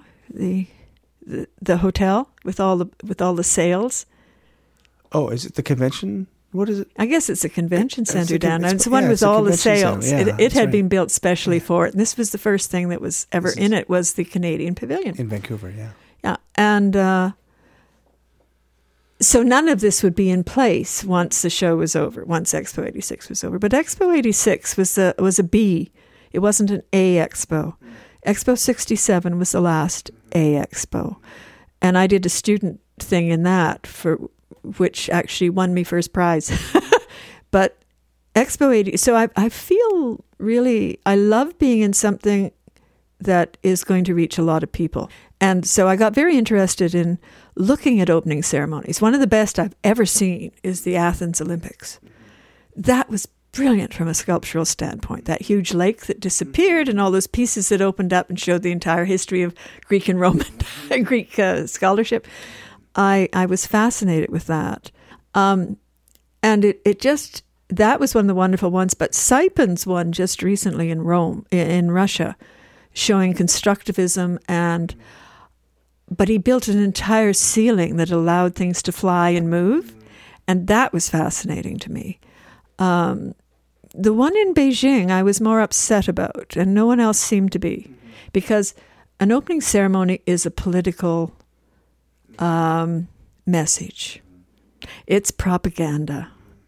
I mean, I think it was Mayakovsky that says, uh, "You make art to hit people with a hammer, like to make them. It's not about pretty things. It's about changing things." And I although a lot of my stuff is probably being considered fanciful, um, I firmly follow that concept. So that uh, an expo allows you to do that. An ex- a B expo means you are uh, the country giving the expo provides the spaces and you just fit into them and maybe put a facade on the front. An A expo means you actually build your pavilions. Like this is why we got Buckminster Fuller's dome. This is why we got Frei Otto stretch skin membrane for the German pavilion. Most ex- I got his book is just I, I just love his work. Um, this is why we got Svoboda doing his Laterna Magica. Uh, and many, many, many explorations. And so more so, Norval Morrisseau, the great Norval Morrisseau, the Picasso of the North, did a big mural. I mean, it, expos can be wonderful because they they share that, as I said about art, it's a great idea that what means to be shared, and it's shared with all of humanity, which is co- totally against what's going on in our world right now. I mean, not specifically with individuals, but with what's going on. We're in a dangerous, dangerous place. Um, and that was getting the chance to have a voice about talking about Canada. And we, I was the producer on that particular Goose and Beaver show. And these costumes were amazing. They cost a fortune each one and had mechanical aspects. Piggy the Goose, and they talked about Canada. And we got Andy Jones. I hired him to write. Uh, first, I asked John Candy, mm-hmm. I must admit. Um, but he was in the middle of a film, but he said I would have loved to. Mm-hmm. And but Andy Jones is I've been on consults with him and he's brilliant. And he wrote the most wonderful text and, and banter, and the actors just loved it because it took on the lumber industry, the politics, I mean, everything, the jokes, the A, and all that. Um, but the prime minister and his delegation went through a few days before. I think it was Mulroney, but I can't remember. So, uh, and they were horrified because they were entertaining the people as they very slowly and stood there and then the next pavilion opened as they moved out and then we the different rooms mm-hmm. the, the different theaters in the canadian pavilion. Anyway so it got cancelled and it became thin pablum indeed. Mm-hmm. And from i never saw it fortunately because i had to fly to new zealand at that point. Mm-hmm. Or was i no i had to go and get big top opening at the royal winnipeg ballet and then fly to new zealand. And it was sort of a I think I'm glad I didn't see the truncated version that the director had to adjust. But I also designed in that uh, Princess Diana and the Prince came to open the Canadian Pavilion. So I had to design a big rainbow and, and stuff around it outside. And I like doing stuff like that. But um, Astrid's was in a big dome a little further away. And uh, to be honest, I never got to walk through it, but I saw good pictures. Yeah. We were just too busy, all of us. We were running. Sure. And if uh, if the listener wants to go back to Astrid uh, Janson's interview, she talks about the design process and and uh, and that part of the the expo. So from that though, um, you had what I think is a probably a more profound experience during the opening ceremonies of the Commonwealth Games. Tell me how you found your way in. First of all, how did you get hired? Mm-hmm. Uh, I'm interested how you sort of found that work, and um, and then how you find your way into sort of creating an expression of of our Well, it took three years. yeah. It was three years of work. Um, but how did I find my way into that? Um, as I as I did mention to you, I um, I had to move out here in '90 because my mother was given two months to live, and I had I was supposed to go to do a show at Covent Garden, and another with Sadler Wells, another with Jonathan Miller the old Vic, and was just and Stephen had just died. And I was just getting ready to do this, and uh, then Mum got sick, so I moved out here. And when I was out here, she was still alive. We'd got her into remission, so I was looking around. What could I do out here? I did an Emily Carr piece for uh, Jovette Marchessault, the French Canadian sculptor and writer. Did a show about Emily Carr. Most transcendent script, and this was the first English one we'd ever done. Uh, it- was a translation, so it was the first time in English. And um Glynis Leyshon was the uh, director on it. Really wonderful experience. It was at the Belfry. Uh, who was in charge? I think Glynis was in charge of the Belfry at that point. I was still going to cancer treatments and chemo treatments with my mother, so my brain was in a few places. And I'd just done Così fan tutte for the opera out here when because it, I would always take anything I could do out here because I could visit my parents in, in Victoria. Um, but uh, and then I heard Expo was coming, or um, the Commonwealth Games was coming, and I I had just seen what they'd done in New Zealand, and I was so moved by the spiritual possibilities as well as the humanistic possibilities of how you can reach millions of people. I think we've met, I don't know, 10 million, 20, you know, there's a lot of people. It's not as big as an Olympics. The budgets aren't either. It's a very low budget. I think I had a million and a half dollar. And you told me earlier about your experience with the New Zealand opening.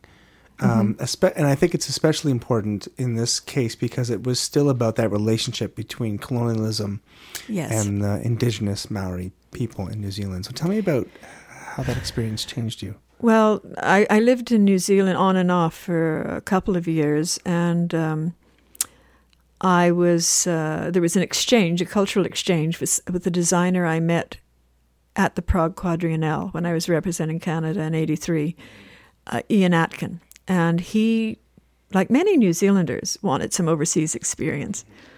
and he said, and then when he found out that I had a New Zealand boyfriend who was finishing his art, his architecture degree, he said, Couldn't we work something out here? What about if you come and take over the Mercury Theater and design the it was all that's where I did a Sweeney Todd with 60 people from the opera. Uh, I mean, did some really Tosca, a whole bunch of stuff.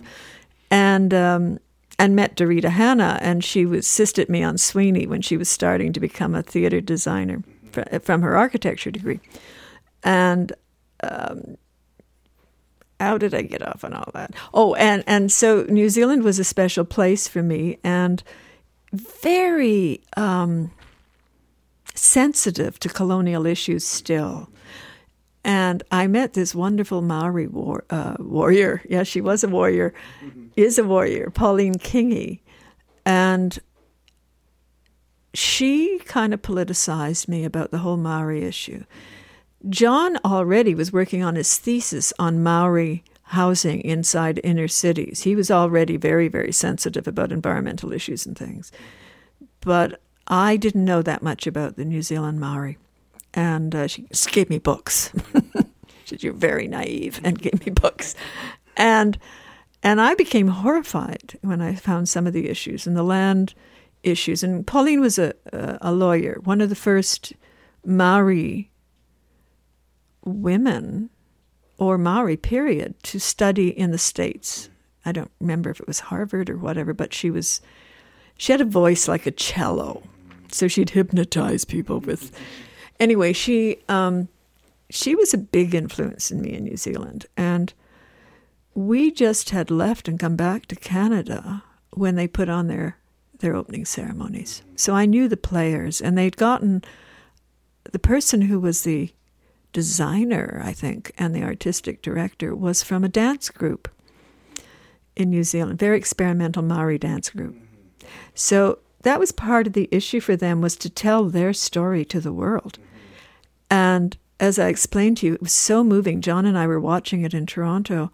I don't think no, yeah, we were we had, just before we moved, we were watching it in Toronto, and it started with New Zealand's the land of the long white cloud. So it started with clouds and bird song and filling the stage with blue fabric and a wonderful sculptural boat came in and uh, a lot of the Maori legends and things were, were brought to bear. They sort of really wove a spirit on that stage. And then all of a sudden, in red, white, and blue, came in march music, came in the, the church, came in military, came in, and they all came in from the four corners and the other four corners of, say, the Union Jack, you know, the flag, making a huge colored Union Jack at this total chaotic sound. It was amazing. And we just said, they're not going to do that. They are going to do that. They're not. They did this. Oh my God! We, it was so outrageous. It was so brave. This little tiny mouse that roared. Right? I'm going to tell my sto- our story to the world, and I think a lot of New Zealanders were shocked mm-hmm. as well. But uh, and then in the it got to its peak of chaos, and all of a sudden they all just whoo, disappeared out the exits. They had much bigger exits than we had to work with, and this one old woman in a long skirt and a babushka, in a kind of a Maori uh, peasant look, just a normal, with her cane, walked out to the center very slowly to the center of the of the whole stadium. A pin could drop, and it was Dame Whina Cooper who was uh, led all, uh, led all the land marches and was a great symbol of indigenous growth because in New Zealand they were further along than us in terms of indigenous cooperation and care with each other. There was still the rednecks, but a lot of marriages. Maori were in all the school systems. It was a lot of it, smaller country, easier to integrate. And as Pauline said, she was the chancellor of Out University as well. Last time I was there, and she said, "We're finding that actually, as Maori, we're actually very good with technology, so we're kind of taking that over." I loved it, and uh, so why I guess I'm speaking about that in such detail is that it inspired me to use opening ceremonies as a political and artistic tool. And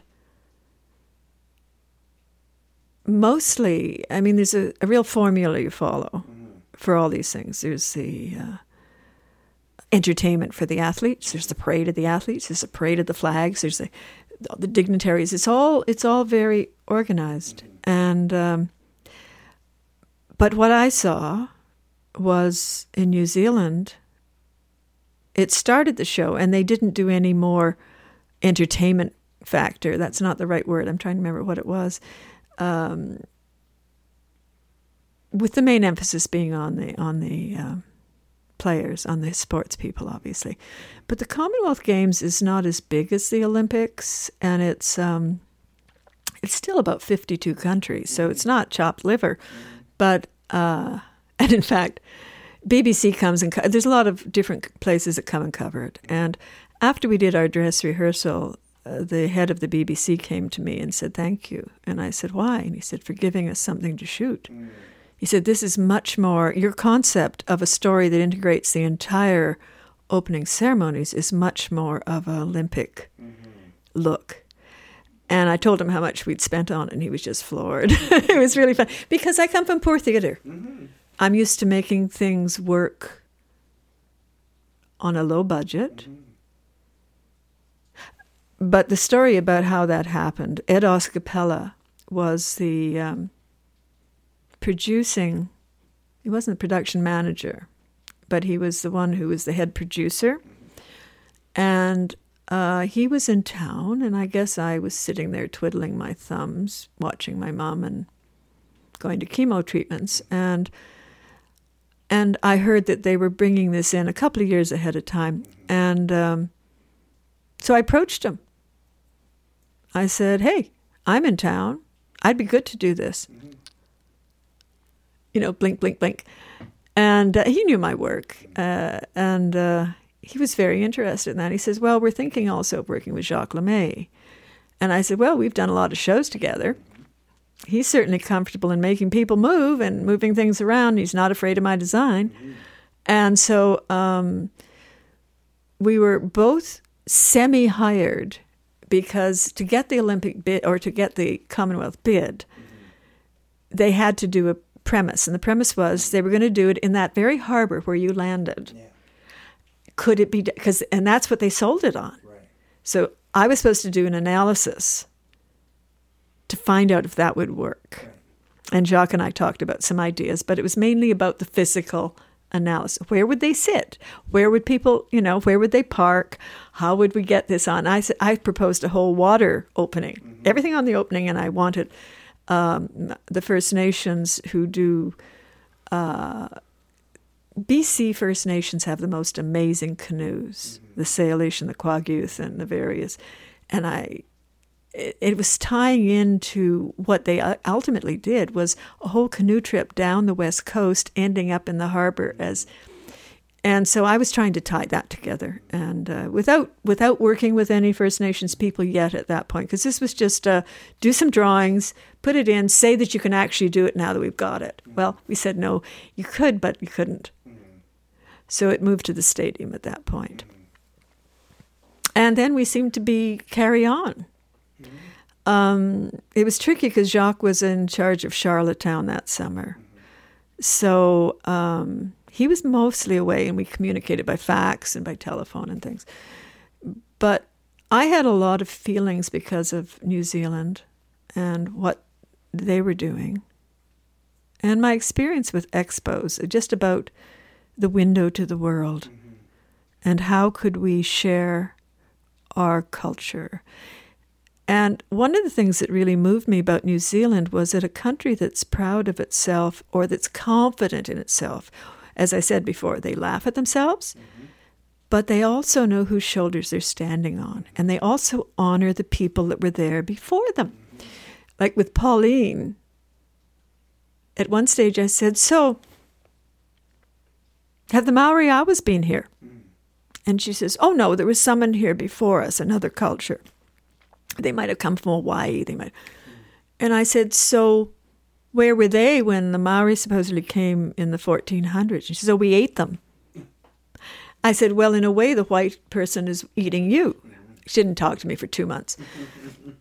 But, but you know, it, it just the way my brain worked. Well, and I didn't mean it was a good thing. it was just, I mean, think of the Mongolian hordes going back and forth through through Europe, uh, trampling all these different countries and destroying them. Eh, When we look at the, uh, I'm doing a lot of reading right now on the Indian Act and uh, and this, the 60 scoop and things like that. And I mean, the supplanting of indigenous culture and the full assimilation into the colonial culture was the point. Certainly in Canada, was to eliminate that culture by subsuming it, by Yep. consuming it, by Same with New Zealand, it, only right? they just wanted to kill them there. right. But yeah, Yeah. and it was because they. I mean, this was the political. It happened in India. It happened everywhere they went. The Great British Hand. They've done it to our theaters too. Mm-hmm. That's a whole other issue of something I'm working on right now. Um, but it, it's just very intriguing to me that. Uh, I guess I felt once we had the show I felt very strongly that we had to have a First Nations component that was an equal partner with us. Very strongly about this. Uh, it wasn't everybody's cup of tea, so it took a certain amount of discussing and and and um, convincing. Um, interesting sidebar was Chief Adam Dick, the Kwagiulth chief that was is Kwaxsistalla and has just died at the age of ninety and is one of the last four hereditary Kwagiulth chiefs from, uh, from Alert Bay, and could do a 12 day potlatch in the old language because when this whole system of taking everyone and mm-hmm. putting the kids in the thing, mm-hmm. his shaman grandfather hid him away in the forest. Mm-hmm. He did not go. So, as he said to me once, he said, Oh, he said, um, this is why I talk like a, an ignorant Indian. I never learned to talk English. I didn't have to go to the school. They think I'm just a dumb fisherman. And Kim, Kim his partner, who's educated in uh, chief as well, or was at the time, and very culturally uh, a teacher. The two of them have done films, have done. It's very important. He was kept in the forest. He said, yes, but Adam can speak the old language for 12 days in a row and knows that the potlatch is a judicial system as well as a social system. And he's like, she said, he, he's speaking the equivalent of classical Greek. But the white person doesn't know this. So it was just an amazing journey with these two wonderful people who became good friends. And Kim and I are uh, talking about uh, writing about our experience in creating this creation legend of Kawadilikala. Um, and why it seemed to work so well for us when so many people are talking about appropriation and, and not working well together. Why is that happening? Why did ours work? Why did her answer when I was speaking about it on the phone was she said, Well, it's because we took it to a higher level. We worked for the good. We weren't trying to push an Indian agenda or a white agenda. We were talking about taking to the higher level of respect for the benefit of all. Yeah, I like that. Yeah, it wasn't a commodification. No. It was about communicating a message. And sorry, this is Kim. What's Kim Recalma-Clutesi, her name is. Mm, okay. And um, interesting woman. Her mother was Icelandic, her father was a chief. And um, her brother is now the chief of that area in Qualicum. And I, I re met him just recently with the burning ceremony for Chief Adam because they were ritualists and it really mattered. And the, the interesting thing was that the first time I flew to New Zealand, when we landed in Auckland, a whole group of people got up, put on ceremonial Quag robes and headdresses and feathers, and departed. Adam and I found that that was Adam. We were both on the same plane back in 86. I mean, there's a lot of synchronicities between me helping to tell the story. And um, I was just so strong. Felt uh, we offered it first to the Salish mm-hmm. because it's their land and it's their stories to tell here. And I went to about three people, and they, oh no, no, no, no, no, no, no. We we do our work very privately. Mm-hmm. We're not the performers. Mm-hmm. But our Quaggy with brothers are much more open to that. And they were kind of laughing, to be honest. I didn't know any of that at the time. I'm so naive. I just, oh, okay. And so I, I think it was Jacques that found Kim at an interview, and he said maybe she'd be the way in. So, because by then he was on board with all that too, and uh, she came to my house. We sat in in uh, the dining room, and she vetted me. she read me. And at the end of it, she said, I'd like you to meet Adam. And so we were invited to their home. And before I left, I, I went into the garden. I had quite a herb garden for healing things, and I, because it's always interested me. And I picked a bunch of herbs, and I took it with me and gave it to them as a present, which seemed to please him quite a bit. It was just an intuitive thing. And we talked for quite a while. He'd just come through heart surgery. My God. And um, he was more quiet. She's more loquacious. She's gone to university. She's she's given been a consultant to Chrétien. She's a consultant in Manitoba. She's she's a, a, a very quiet, behind the scenes, learned woman, and uh, and just lovely. So intelligent. They both were, and but he's hidden behind his his upbringing. I will look down. I will do. You know. But so we talked for about two or three hours, and then he sort of went with his eyes to Kim, and she disappeared into another room and came out and brought his cape, his feathers, mm-hmm. and a roll of paper. Mm-hmm. And he did a whole ceremony around me, mm-hmm. just about. And he said, This is the most sacred legend of, and the earliest of our people. I'm entrusting this to you to tell our story. And I would I mean, I, I still get my goosebumps because the ancestors are always present. It was just a high point of my whole life.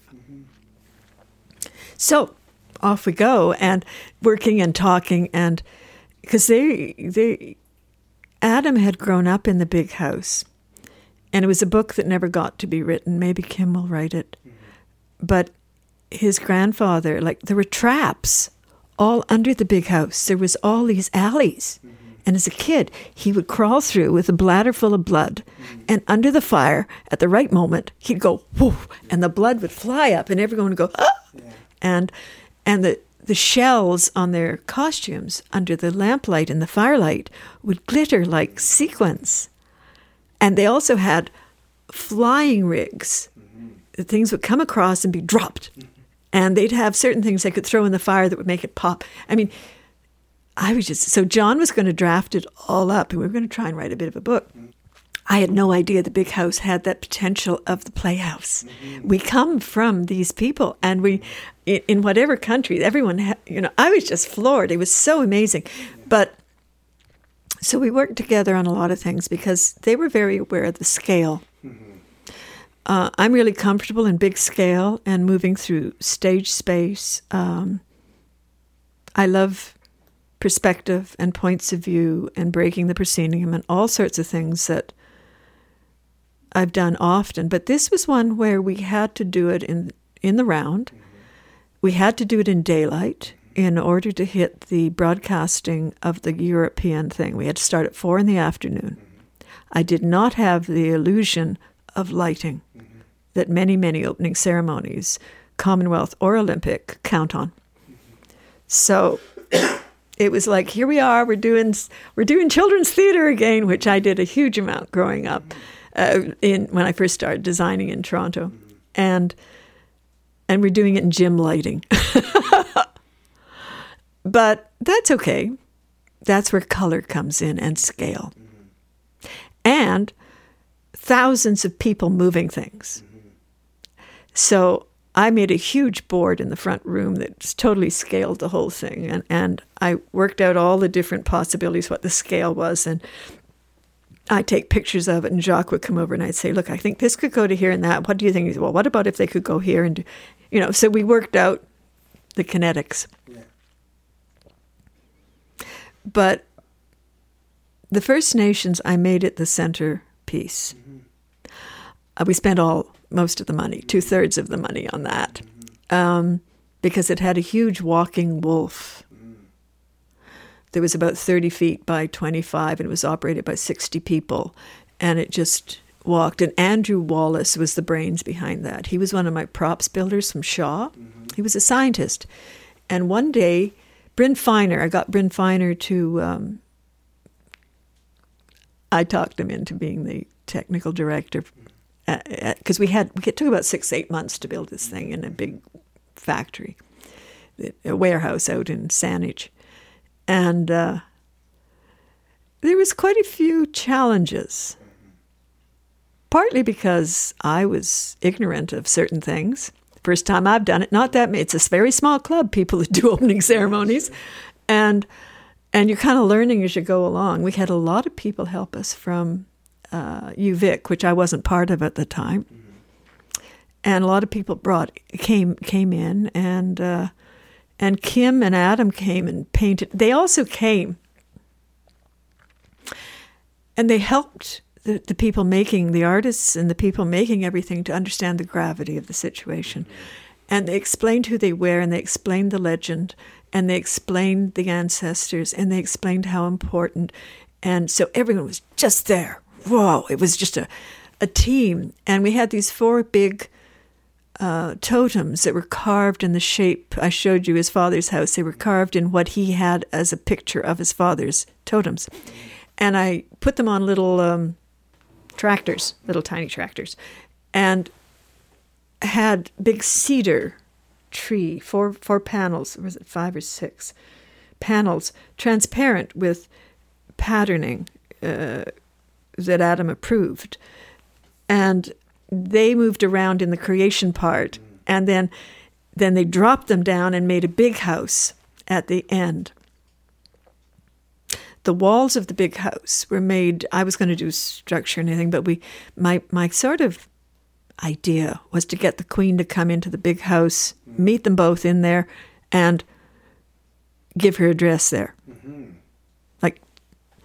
uh, to to get the the uh, when the when Marie, but whoever the person who came brought the the message in the in the thing, and so the way I got around the Secret Service in Buckingham Palace because it was a huge thing was I said, well, could they be humans? So I decided it was the women and the children who became the walls of the big house because they're the future. but we got. I'd had it's a, it was a huge amount of drawings, but this huge wolf and these four tre- cedar trees, and he the wolf had to come out of the mountain and give birth to the four children of Kawadilikala and the other three, and so um, this mountain because we had to get through the stadium doors they weren't wide had to come it was like about 12 feet by 12 feet by 12 and then so we had someone in the center putting the pole up and then all the other people running out mm. and it was in different shaped patterns. This was another thing that andrew worked out. I mean i, I designed it and drew it but he made it happen. And andrew wallace i should bring back that this is victoria wallace's brother. Mm, oh, and um, and Victoria had been an assistant of mine at one stage, very talented woman. Mm. And but Andrew just arrived in a pickup truck one day. I said, Andrew, what do you do? Because he did my props for uh, several of my shows at Shaw, and he said, with his broken tooth and his glasses falling and he sort of said, "Understand you're doing something impossible out here. Thought you might need me."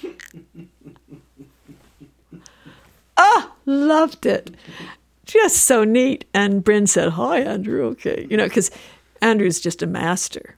He just slept in his truck and, and he invented, he, he did all the aluminum welding of the wolf's head. And I think I showed you pictures of it. And the mouth had to open and hold the ball of, of quela, which is spirit. And all these legs had to work. We used my dog, the other, another dog I had at the time as a symbol. And this thing walked around the stadium. I showed it. I took these pictures just as an aside. I took these down. I can't remember his name. Michael somebody who did the props for for um, Lion King, and whose firm down in Portland or outside of Portland does all those. And I wanted to meet him. I wanted to show him what we'd done. I thought, oh, you know, maybe I can design something for him. And uh, the words were, how did you do this with just people? he was just floored that we had the nerve to do it. He said, You've just seen what's in here. I've done a small bear that's fully mechanical. And he did a bear for, I think, the Olympics in Vancouver. That's a whole other story. Um, and he was just floored by the wolf and by these huge 26 foot dolls and by, I had all what I call petal children they were geometric patterns that you'd rarely see on TV because they were the transitions to other things. And I want I wanted the audience to have a good time in the stadium as well as on the. And um, that seemed to floor people that that was even thought of. So I put on a big show, uh, and we created all these patterns, Jacques and I, and and it was quite wonderful how. But they were all forms of um, that Bryn got made of of metal painted white in different shapes. There were circles, there were clover leaves, there were uh, triangles, and there were ellipses. And if you put them together, they make Art Deco mm. stencil patterns. Mm-hmm. And they filled the whole stage. When we had a lot of transitions, the kids would all just, 500 of them, run out. They were all, everyone was dressed in green, so they matched. Mm-hmm. And they would run out, and off they'd go and make these patterns. And and as Michael said, but what about wind? Because this isn't an enclosed. And I said, yeah, we would have been toast. Because little Griselda would have been hanging on, flying to Nanaimo, saying, bye, mummy. and so, so we were risking that. But but Adam took care of that. The wind was making all the flags go at a total right angle as we started into the ceremony and uh, as, as it all started. Ladies and gentlemen, the 1990, you know, that type of thing. And I said, What are we going to do? And Kim said, Just wait. And he was going, and they all just went, And when we finished at the end, we made this huge bird of peace made out of umbrellas and people singing. And the tail feathers was my, the rainbow bird that I've done as a symbol for my own artwork since, I don't know, I was about 18. They all had these backpacks with, with ripstop nylon. Oh, we spent a lot of money on ripstop nylon. And they all ran out and made this huge rainbow tail. And the eye in the sky, um, Goodwill Blimp, was taking it because I wanted this picture. And Richard Margison was in the eye of the bird singing. He's such a good sport. He's been in some of my operas. And uh, that happened, Let Your Spirit Take Flight. And then the drum beat started. It was, it was the finale. Here's this finale we're talking about. And they changed all the umbrellas to black, white, and red mm-hmm. and patterns. And I had had a Salish artist um, up Island because mm-hmm. it's Salish land, do a Salish Thunderbird pattern that we then made happen with the umbrellas and more ripstop nylon tail feathers. Mm-hmm. So this beautiful dove, boom, boom, boom, boom, boom, boom, boom, you know, and it changed because it was the Salish Thunderbird of striving and athletic genius, you know. And so that changed, and the audience was just like, was, even in daylight, it was pretty good because it filled the whole state. It filled the whole thing. And the four totem poles were at the corners, so making the whole stage the big house. You are watching the big house here. And at that point, the the planes flew over the um, Oh, right. The, what are they called? the, Can- ugh, the Canadian Yeah, that group. snowbirds. Snowbirds. Yeah. And we were at the end, and then all the flags went up again. The wind came back instantly. But our wolf was saved, our, our mountain, our huge mountain was saved, all of these other elements were saved. We had salmon, we had a, a whole globe uh, of connecting the world because the legend of Kawadilika is amazing. It's about this wolf comes out of the mountain, and it's the mountain just up island. I mean, Adam would show me where he said, "This is where it came from, and this is where the wa- water came," and um, it's very real. And I I accept that concept um, easily. Um, and I showed him all the all the different plans of, of how this could be actualized, the story he'd given me, and he, mm, you know, looked at it and spent quite a bit of time looking at. it. He was quite happy with it. He was quite happy with it because it, as Kim said, we don't do this in the big house. We don't have salmon. We don't have other things, and there were seagulls, there was deer, there was it was about the creation, but out of the wolf came these four huge puppets operated by three people. And they were all painted in ripstop, someone in the center, someone holding the arms. And they had as as the story was was uh, spoken, it was spoken by Kim. She wrote it uh, from the the original from the First Nations language. Um, we watched them and it's it's really the legend about how all it's the story it's it's the Tower of Babel. It's how you divided the nation into different languages. So all four sent this. They were playing with this ball of of quaila, and I'd ask Adam, "What does quaila mean?" He says, "Everything." You know, it's spirit. It's every, and uh, and they had to play toss with this for a while, and in it came a, a sisiutl. I, I probably can't say it right anymore, but it's a it's a wonderful creature that can fly and can swim, and is almost like a canoe. Mm-hmm. And it took them all on a huge ride around. It actually did in a CBC cameraman who got in the way because it was like a Chinese dragon, mm-hmm. but very big with two tails, and it was all moving around. And we had sun and moon symbols, and we had it was really interesting. And what happens is that they blow the quail around, and it we had little puffballs of ripstop nylon under which were hidden many of the different cultures of Victoria and Vancouver Island, Ukrainian, da da da da. And once this had been pushed around, they opened up the, and the wolf moved around, all that. They, they, um, it was really giving birth to all the nations. So it suddenly tied everything else in, and then all the flags came in, and all the countries came in, and it was, it was kind of like. This is how we see it in Canada, how all of you have been created. It was lovely, and um, but it, it, car- it and then the the um, I'm trying to think which the order was now, if it was the queen, but all the all the trees became the totems, and his father's great shields came out at the back, and all the women came on, mm-hmm. and about fifty or sixty First Nations and Salish and Qu- all came in. Mm-hmm. May, and there was a fire. We put a fire. It was not a real fire, but a.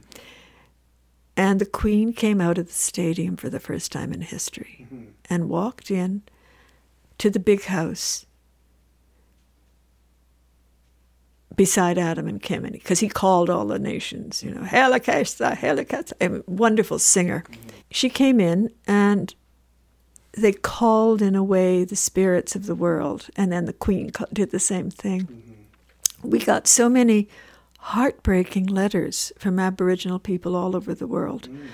Chief Adam did, mm-hmm. but they they shared them with me about how did you get your country to admit that you're alive?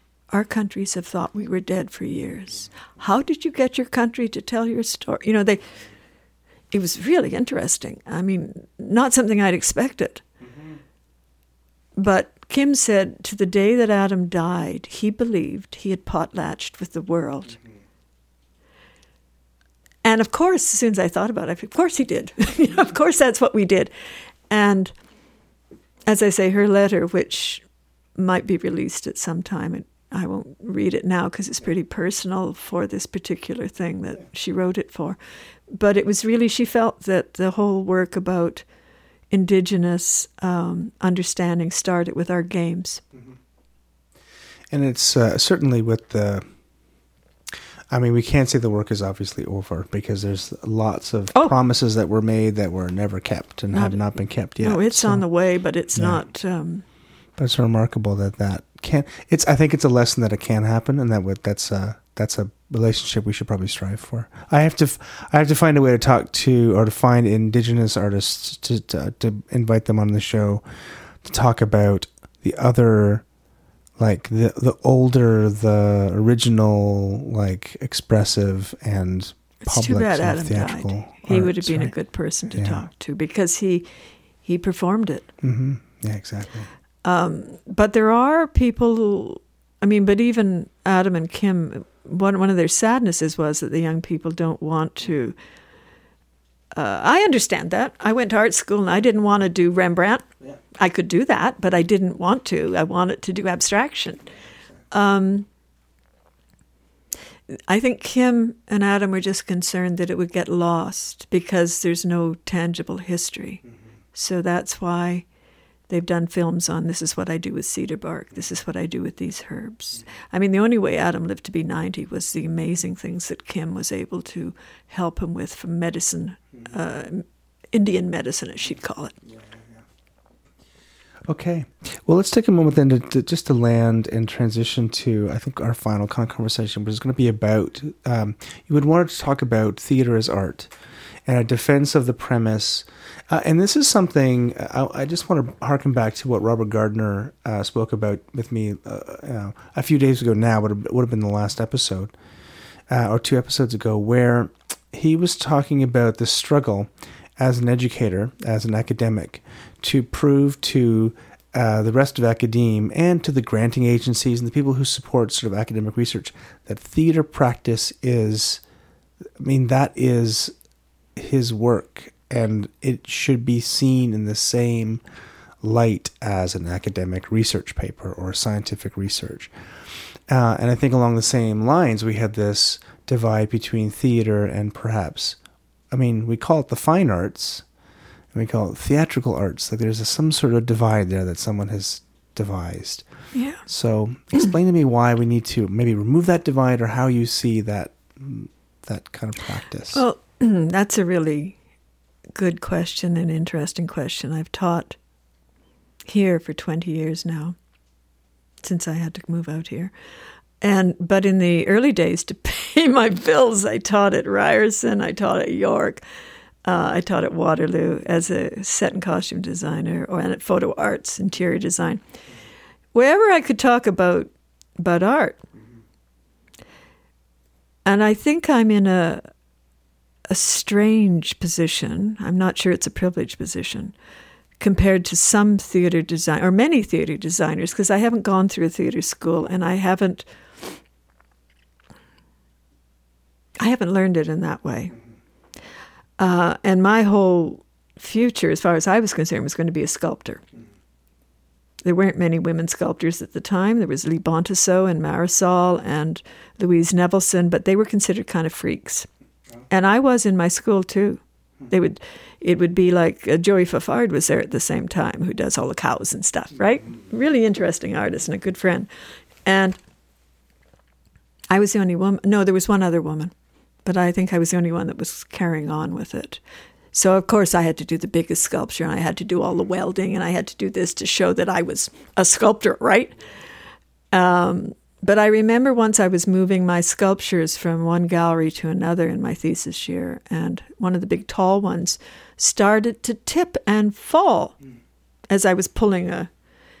And there were some of my classmates, there was only a few of us, but standing there, and they didn't stop it. They just says, "Oh, is it a bit too heavy for a nice little girl like you?" I've run into that all my life as a theater designer especially when I was uh, Astrid was the only other person who was doing set and costumes the way I was. And I don't understand this separation. I I suppose something should have twigged that when I was at art school there were no women professors. there were no women sculptors. There was no one. But you know, I still sort of thrilled when they said you make art like a man. So there's a whole other issue here about women and feminism and Me Too and my great grandmother, who was a, a novelist who was never published, who I'm going to try and get published in the 1860s. She wrote up in northern Ontario about being in the woods. She wasn't heard either. Mm. So it's an issue. I'm I've been awfully lucky. I've done nearly 300 shows. I've won a lot of awards. I've had a certain amount of honors and respect. I've had some wonderful students. They're my best lineage, actually. Um, and I've fought the last 20 years, if not much longer, but the last 20 years in academia to have just what you just said, to have the art we do up there considered um, practice artistic practice. But more importantly, I've always said I'm not a theater designer. I'm a sculptor who does kinetics. I do kinetic sculpture on stage. Um, I don't know if that's just because I'm a dancer and I like to see everything in motion all the time. My sets move, they do things. Um, I was thinking the other day if I was like in my late 20s and having a certain amount of control and power and possibility with, with collaborators and directors who want it to work that way, what would I be engaged in that would be new? Because I always want it to be doing something no one else was doing. I don't think I did it intentionally. Mm-hmm. It was just all I could do. It was the best I could do. Mm-hmm. Um, Milton Glaser, the great graphic artist in New York, is one of my idols. He's about, I think he's in his 90s now he did the iconic I Love New York, but he also did that Bob Dylan portrait and he ran Pushpin Studios. And I just love graphic art as an immediate way of connecting with people. His drawings moved. He could do realism, he could do anything.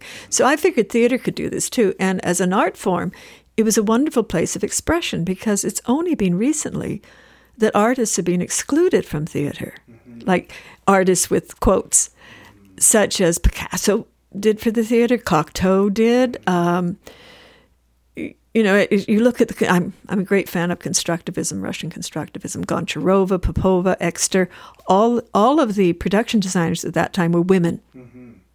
This is interesting to me. Um, Leon Bakst did rather bad sets, but extraordinary costumes. Um, it was a time of such change, and the women were leading it with with uh, Mayakovsky, uh, with Meyerhold. I mean, when we did, John Willett was our consultant on Three Penny Opera, and of course, it was a great deconstructive explosion of a city space, of the walls falling in, and and uh, the people, that music. I mean, when you design something like that, if there's music, you have to design for the music, not the text, because the audience won't hear the text. They'll only hear what the music makes their heart feel. And so the musician in me wants to approach it that way. And John Willett, I said when it opened up, I said, "So would Mr. Brecht have liked it? Because he's a great Brecht scholar. He knew he knew Brecht." He said, "Oh no, he would have hated it." He said, "But Meyerhold would have worshipped you." I said, "Who's Meyerhold?" Mm. He said, "You don't know who Meyerhold is." I said, "No, I didn't go to a theater school." And we were at Banff, and he said, "There's a really good library downstairs. I suggest you go there right now." And I, I brought all these books up. I read all night, and I kept thinking, this is exactly what Stephen and I were doing. This is what Stephen and I were talking about. This is the, the bioenergetic movement. This is exactly what I was just, I was beside myself. And the next day I went to him and said, because I was so innocent and uh, I, I was so ignorant. I was just ignorant. And he and I became good friends. And he's the one that sponsored me in England and introduced me to all those people. Like John Cox, who was running Covent Garden, uh, said, I'm only seeing you. He was about six foot five. Because my good friend John told me I had to. I have about ten minutes. Uh, I don't buy. I don't.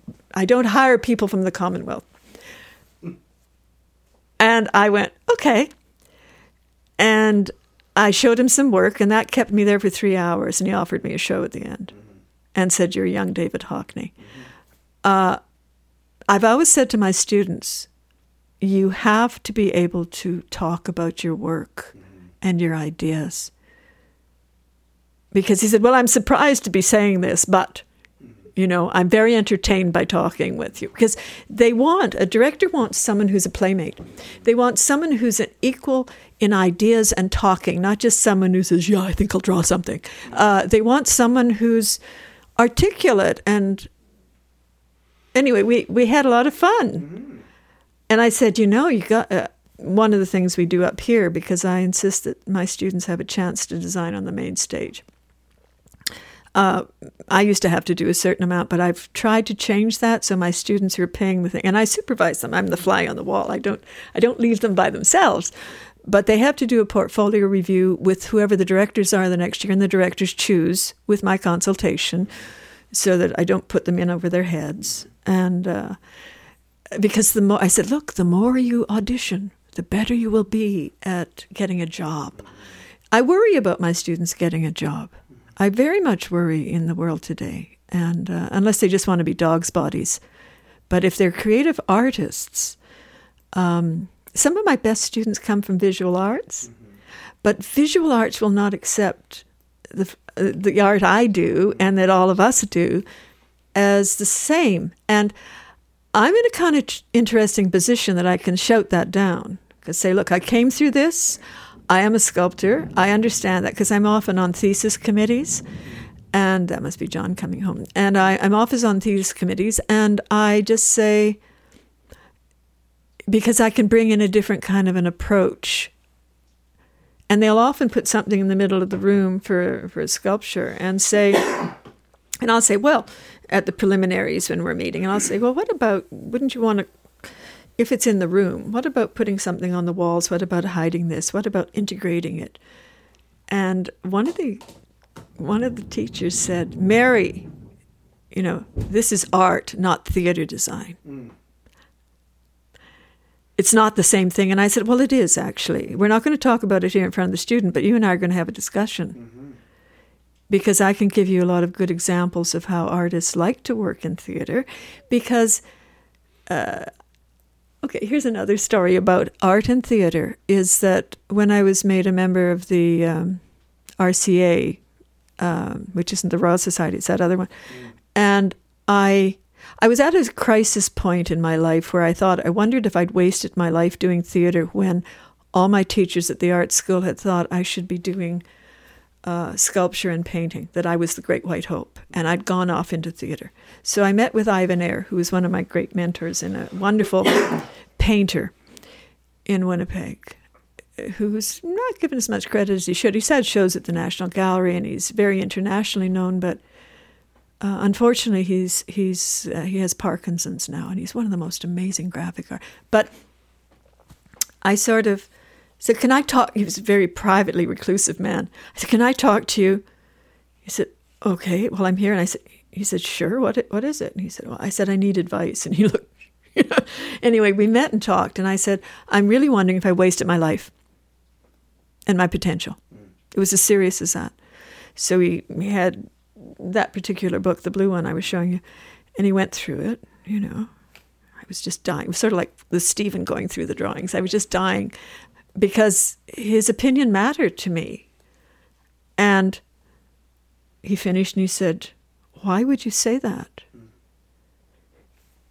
These are works of art. Your costumes are astonishing. Your set, they're moving. And I, you've got all these people to help you make your art. What's basically i mean i'm not paraphrasing him but he was saying so what's not to love you know you know you're you're you should not be pulling yourself apart about this. But i was so afraid i'd sort of let someone down and isn't that funny? Mm-hmm. And I, it didn't hit me as much until I came there, back in Winnipeg at the art gallery where we were inducting us, and ah, you know, it, something in me just sort of went, "Oh dear, mm. this has been fun, but have you know, it's I was destroyed. Mm-hmm. It's never kept. So I've gone to a few art galleries and said I really think you should display artwork. I think Susan's had something at Stratford at one of their galleries. I've had at the Legacy. I shared a gallery show with Morso, mm-hmm. and the work we did at on how it was put on at the National Art Center and a tape and a model, and it was, it was really kind of nice. Mm-hmm. Uh, and all my drawings and all my models and um, Cameron Porteous, or Cameron Porteous has had a show that I think toured actually to a couple different venues. Cam. Uh, yeah. Oh, nice. Yeah, it started in Niagara and then I think it came, went someplace else. But yeah, the same kind of thing. Yeah, I, I think that kind of thing helps us to legitimize the work. It's still not the same as a separate object sitting there perfectly. You know, the, the charioteer at Delphi. you know, when you walk and see that thing, it's it's unique. Well, and also I think, excuse me, excuse oh, my goodness. I also wanted to think, uh, say t- as well that that theater. One of the things um, when we look at a lot of uh, installation artists that have tried to incorporate video or kinetics into their sculpture or um, start to take up whole rooms with an experience where the audience is immersive. Like they're trying to capture something that theater does all the time. And does well. And does well. And they're trying to incorporate theatricality.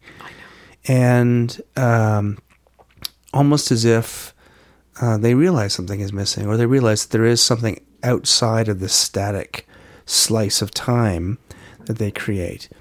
And theater is not that. Theater is a temporal art. No matter how, even if it's someone sitting there, you know, in the park and bark thing in a in a static set, it's still the words and the music and the rhythm and the tone bring us through It's time. repetitive action Yeah. unless it's something out, you know, unless it's a invention each night. Yeah, and we can't.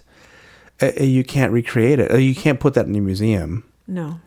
And in fact, I think when if you put a theatrical piece in a museum, it becomes something different. There's a it's a different context for that as well, and so it's hard to sort of present the work that way, even though I think it should be. Well, I, I think we can only show the remnants of what our creation was when it was fully embodied, because I consider what we do embodiment.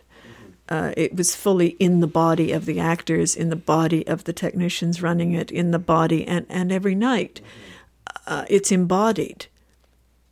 And movement, this is why movement is so important to me because I think that's something that distinguishes us from it. I have a big problem with a lot of stuff that's happening in the art world these days. And where there's more dialogue about it than the object. And this might be me old, being old fashioned. I don't know. But, but gallery work, theater work, it's changing beneath our feet as fast as we can go. And my theories, and this is partly because of my earlier experience with computers and my constant study of McLuhan and technology and the ideas of what's going on, is that the last 15, 10 years, maybe, since everyone has a cell phone, we have moved from a three dimensional universe to a two dimensional one. And that means the audience too. And although I believe Canada has some absolutely amazing theatrical artists, if the audience isn't their equal, this is what we talked about with collaboration earlier. If you're not collaborating with an equal, you're not collaborating. You're adjusting or you're tickling them under the chin or you're trying to make something, but you're not collaborating. Um, and it's the same if your audience isn't. When Mirvish wanted to see Bella, this show that I wrote um, with Teresa Tova about Marc Chagall's wife, he invited us to Toronto for a backers audition. The backers didn't like us, like his people didn't. He and his wife loved us; they didn't like. But um, he gave me tickets. He and Danny Grossman. Danny was the director for this, and uh, he gave us tickets to Warhorse, right in the front row. I was just gobsmacked. I was just fascinated. I was Rick McMillan. That's who I was trying to remember. Who was my student at that? But Rick was playing in it, and these this horse. I was in tears when when the baby horse turned into the huge Clydesdale and then charged down into the audience and out. I was crying my eyes out. Two girls beside me who looked about eighteen were totally engrossed in in their cell phones. I said, Could you turn that off, please? The light is. Why? The light is bothering me. And they were in the second row. They didn't see anything of the show. And I suddenly thought, We're not in Kansas anymore, Toto. Um, I think about this a lot. I've thought about it ever since I could see the encroachment of the computer and what it does to our brain. I look at brain studies a lot about how things are working because it's our role as designers and directors and, and everyone in theater to know how to reach an audience. And projections don't do it. They're fascinating, but they're terrible in dance because you don't watch the person. It's not enough to then put the person up on a screen. We could just be sitting in a movie theater. Sorry, I want to hear them breathe. Uh, I might be old fashioned about that, but I I feel we are. It's a it's our job to explore. So of course projections will be. I've put projections on some of my, but I've limited them to certain areas. Um, and I, I'm I'm very concerned about how an audience perceives things and how our young theater artists and students are perceiving things. And this also goes into visual arts. Because if we just think of ourselves in a flat world, we don't need to have dimension on stage. Mm-hmm. We don't need to have any of the the wonderful stage tricks of the 16 and 1700s that inspired me to do Stag King and to do Mandrag and to do they were all because of these mechanical theaters you know that you could do things like a puppet. Um, and that doesn't mean anyone else has to do that. It just means it interested me. And we look at our culture. We can only design from the culture we're in but we have to know it in order to reach an audience it's not enough to just say, I'm fascinated with this design idea or this technical idea or this sonic idea. Somehow it has to be something that's going to reach the audience and change their souls and their minds. And they're certainly paying a lot of money now to go for tickets. So, I mean, it's like, ah. but It is interesting. I just want to stop you for a second. It, Sure. it is interesting that, um, that uh, like we you were you teach a course called Learning to See. No, ways of seeing. Ways of Seeing. A tip of the hat to John Berger, the great Right. John Berger who just died Right. last year, I guess. and I've heard tell of stories of people going to see theater, live theater, three dimensional theater, who see it as two dimensional That's right. And interact with it in the same way they react with a film. Yeah. Speaking out, talking to their friends, watching on their phone, whatever, to taking pictures. That's right.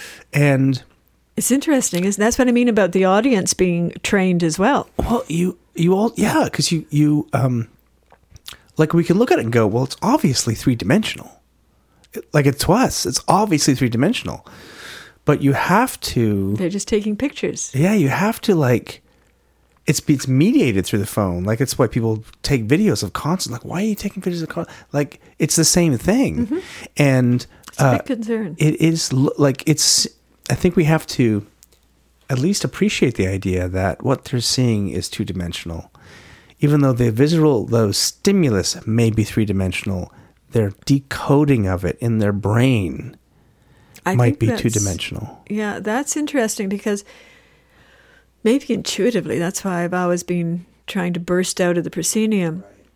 You know, like have the set come out into the audience or have the proscenium or have them out into the boxes or something to say theater and life, we're, we're sort of connected, even though we're taking on a trip. Um, it's, it's a, it's a very big concern because it changes sometimes the dialectic in my classes and how I explain things. And we don't have a projection designer.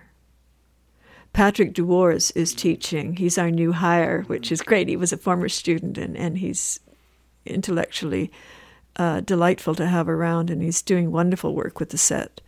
Because I, I primarily, I just do costumes unless I'm doing a show there because when I came, uh, there was already a set designer there for years and years, and uh, they kind of apologized about hiring me because they said, "We know you're a set designer too, and but are you okay just doing this?" And I said, "My mother's dying. I'm here. You know." Mm-hmm.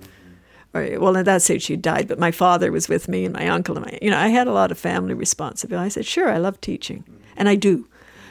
It's saved my life many a time since I've been out here, mm-hmm. because I. Um, I'm just so happy to see people's minds open and find out what their possibilities are. But I do encourage them to really study the cultural mores mm-hmm. and aspects of their society. And that means to look at the art of the time, the writing of the time, mm-hmm. the philosophy, as well as the technical toys and things that are so mm-hmm. charming and interesting. And we can, I immediately think, well, you know, I mean, if you're poor, you think, what can I do with cardboard? Well, you're going to think about uh, but it, that comes to a bit of my concern about how we're developing our artists in this country too, because I I feel there's no system in place to help our artists, our young artists, or our medium-sized artists who are working in smaller theaters to transition to the larger theaters, to the opera stages, to the. We're still hiring too many Americans, mm-hmm. and we're still hiring too many British uh, people to run our things. There's a big flat statement that people will yell about. But um, I am concerned about this because I think other countries, I was asking Patrick, I said, what is it like in England? You went and assisted Richard Hudson and a few other people on, on your grants over there. And he said, well, they have a system, it's a real hierarchy. You have to do this till you can do that, till you can do this, till you can do that.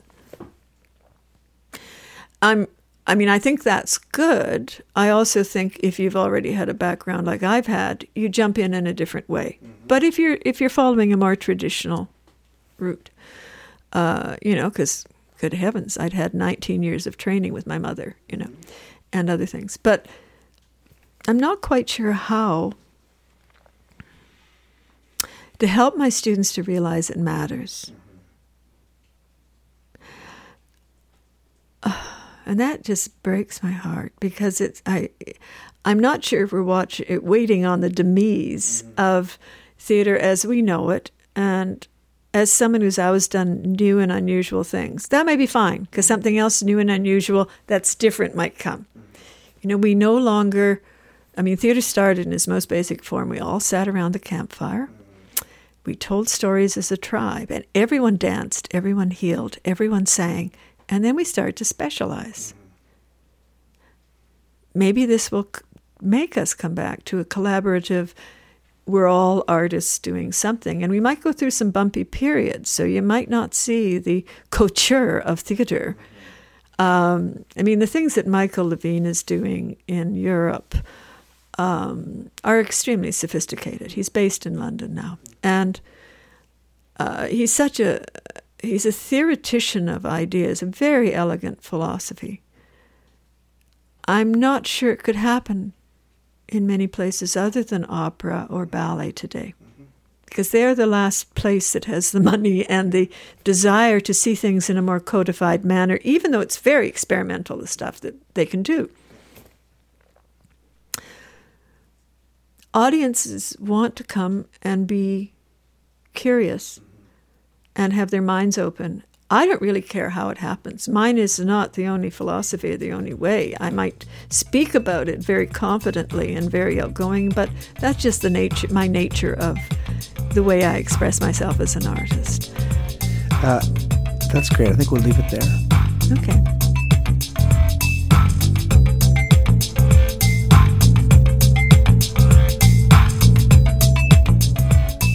That was set and costume designer Mary Kerr speaking to me from her home in Victoria, BC in December of 2018. Next time I chat, I promise, with lighting and live event designer Robert Sondergaard. The music for this podcast is by Vern Good with voiceover by Gabriel Cropley. Please go to Apple Podcasts and give us a review. It'll help get the word out about this podcast and share the history of theatre design in Canada. And you can follow us on Twitter at the TitleBlockCA and on Facebook.com slash the TitleBlock Podcast. You can send comments and requests by email to the TitleBlock at gmail.com. And don't forget that if you like the show, please go support us on patreon.com. Feel free to share this with your friends, colleagues, students, and teachers, or listen to it while you figure out, well, how we're all going to get through this ridiculous time. I'm Michael Kruse, and I'll see you next time on the title block.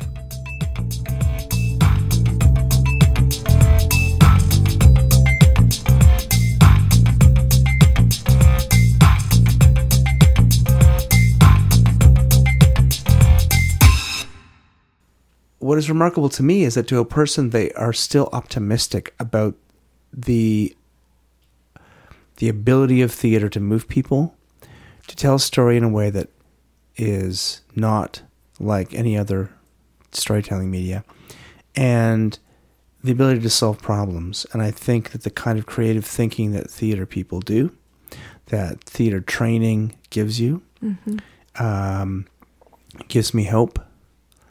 Uh, obviously, I'm not in the business anymore, so my hope, I changed my hope. I've changed my the, my path. But those who continue to strive in theater are um, thinking about ways to make a difference, and thinking about ways of telling stories that compel people to change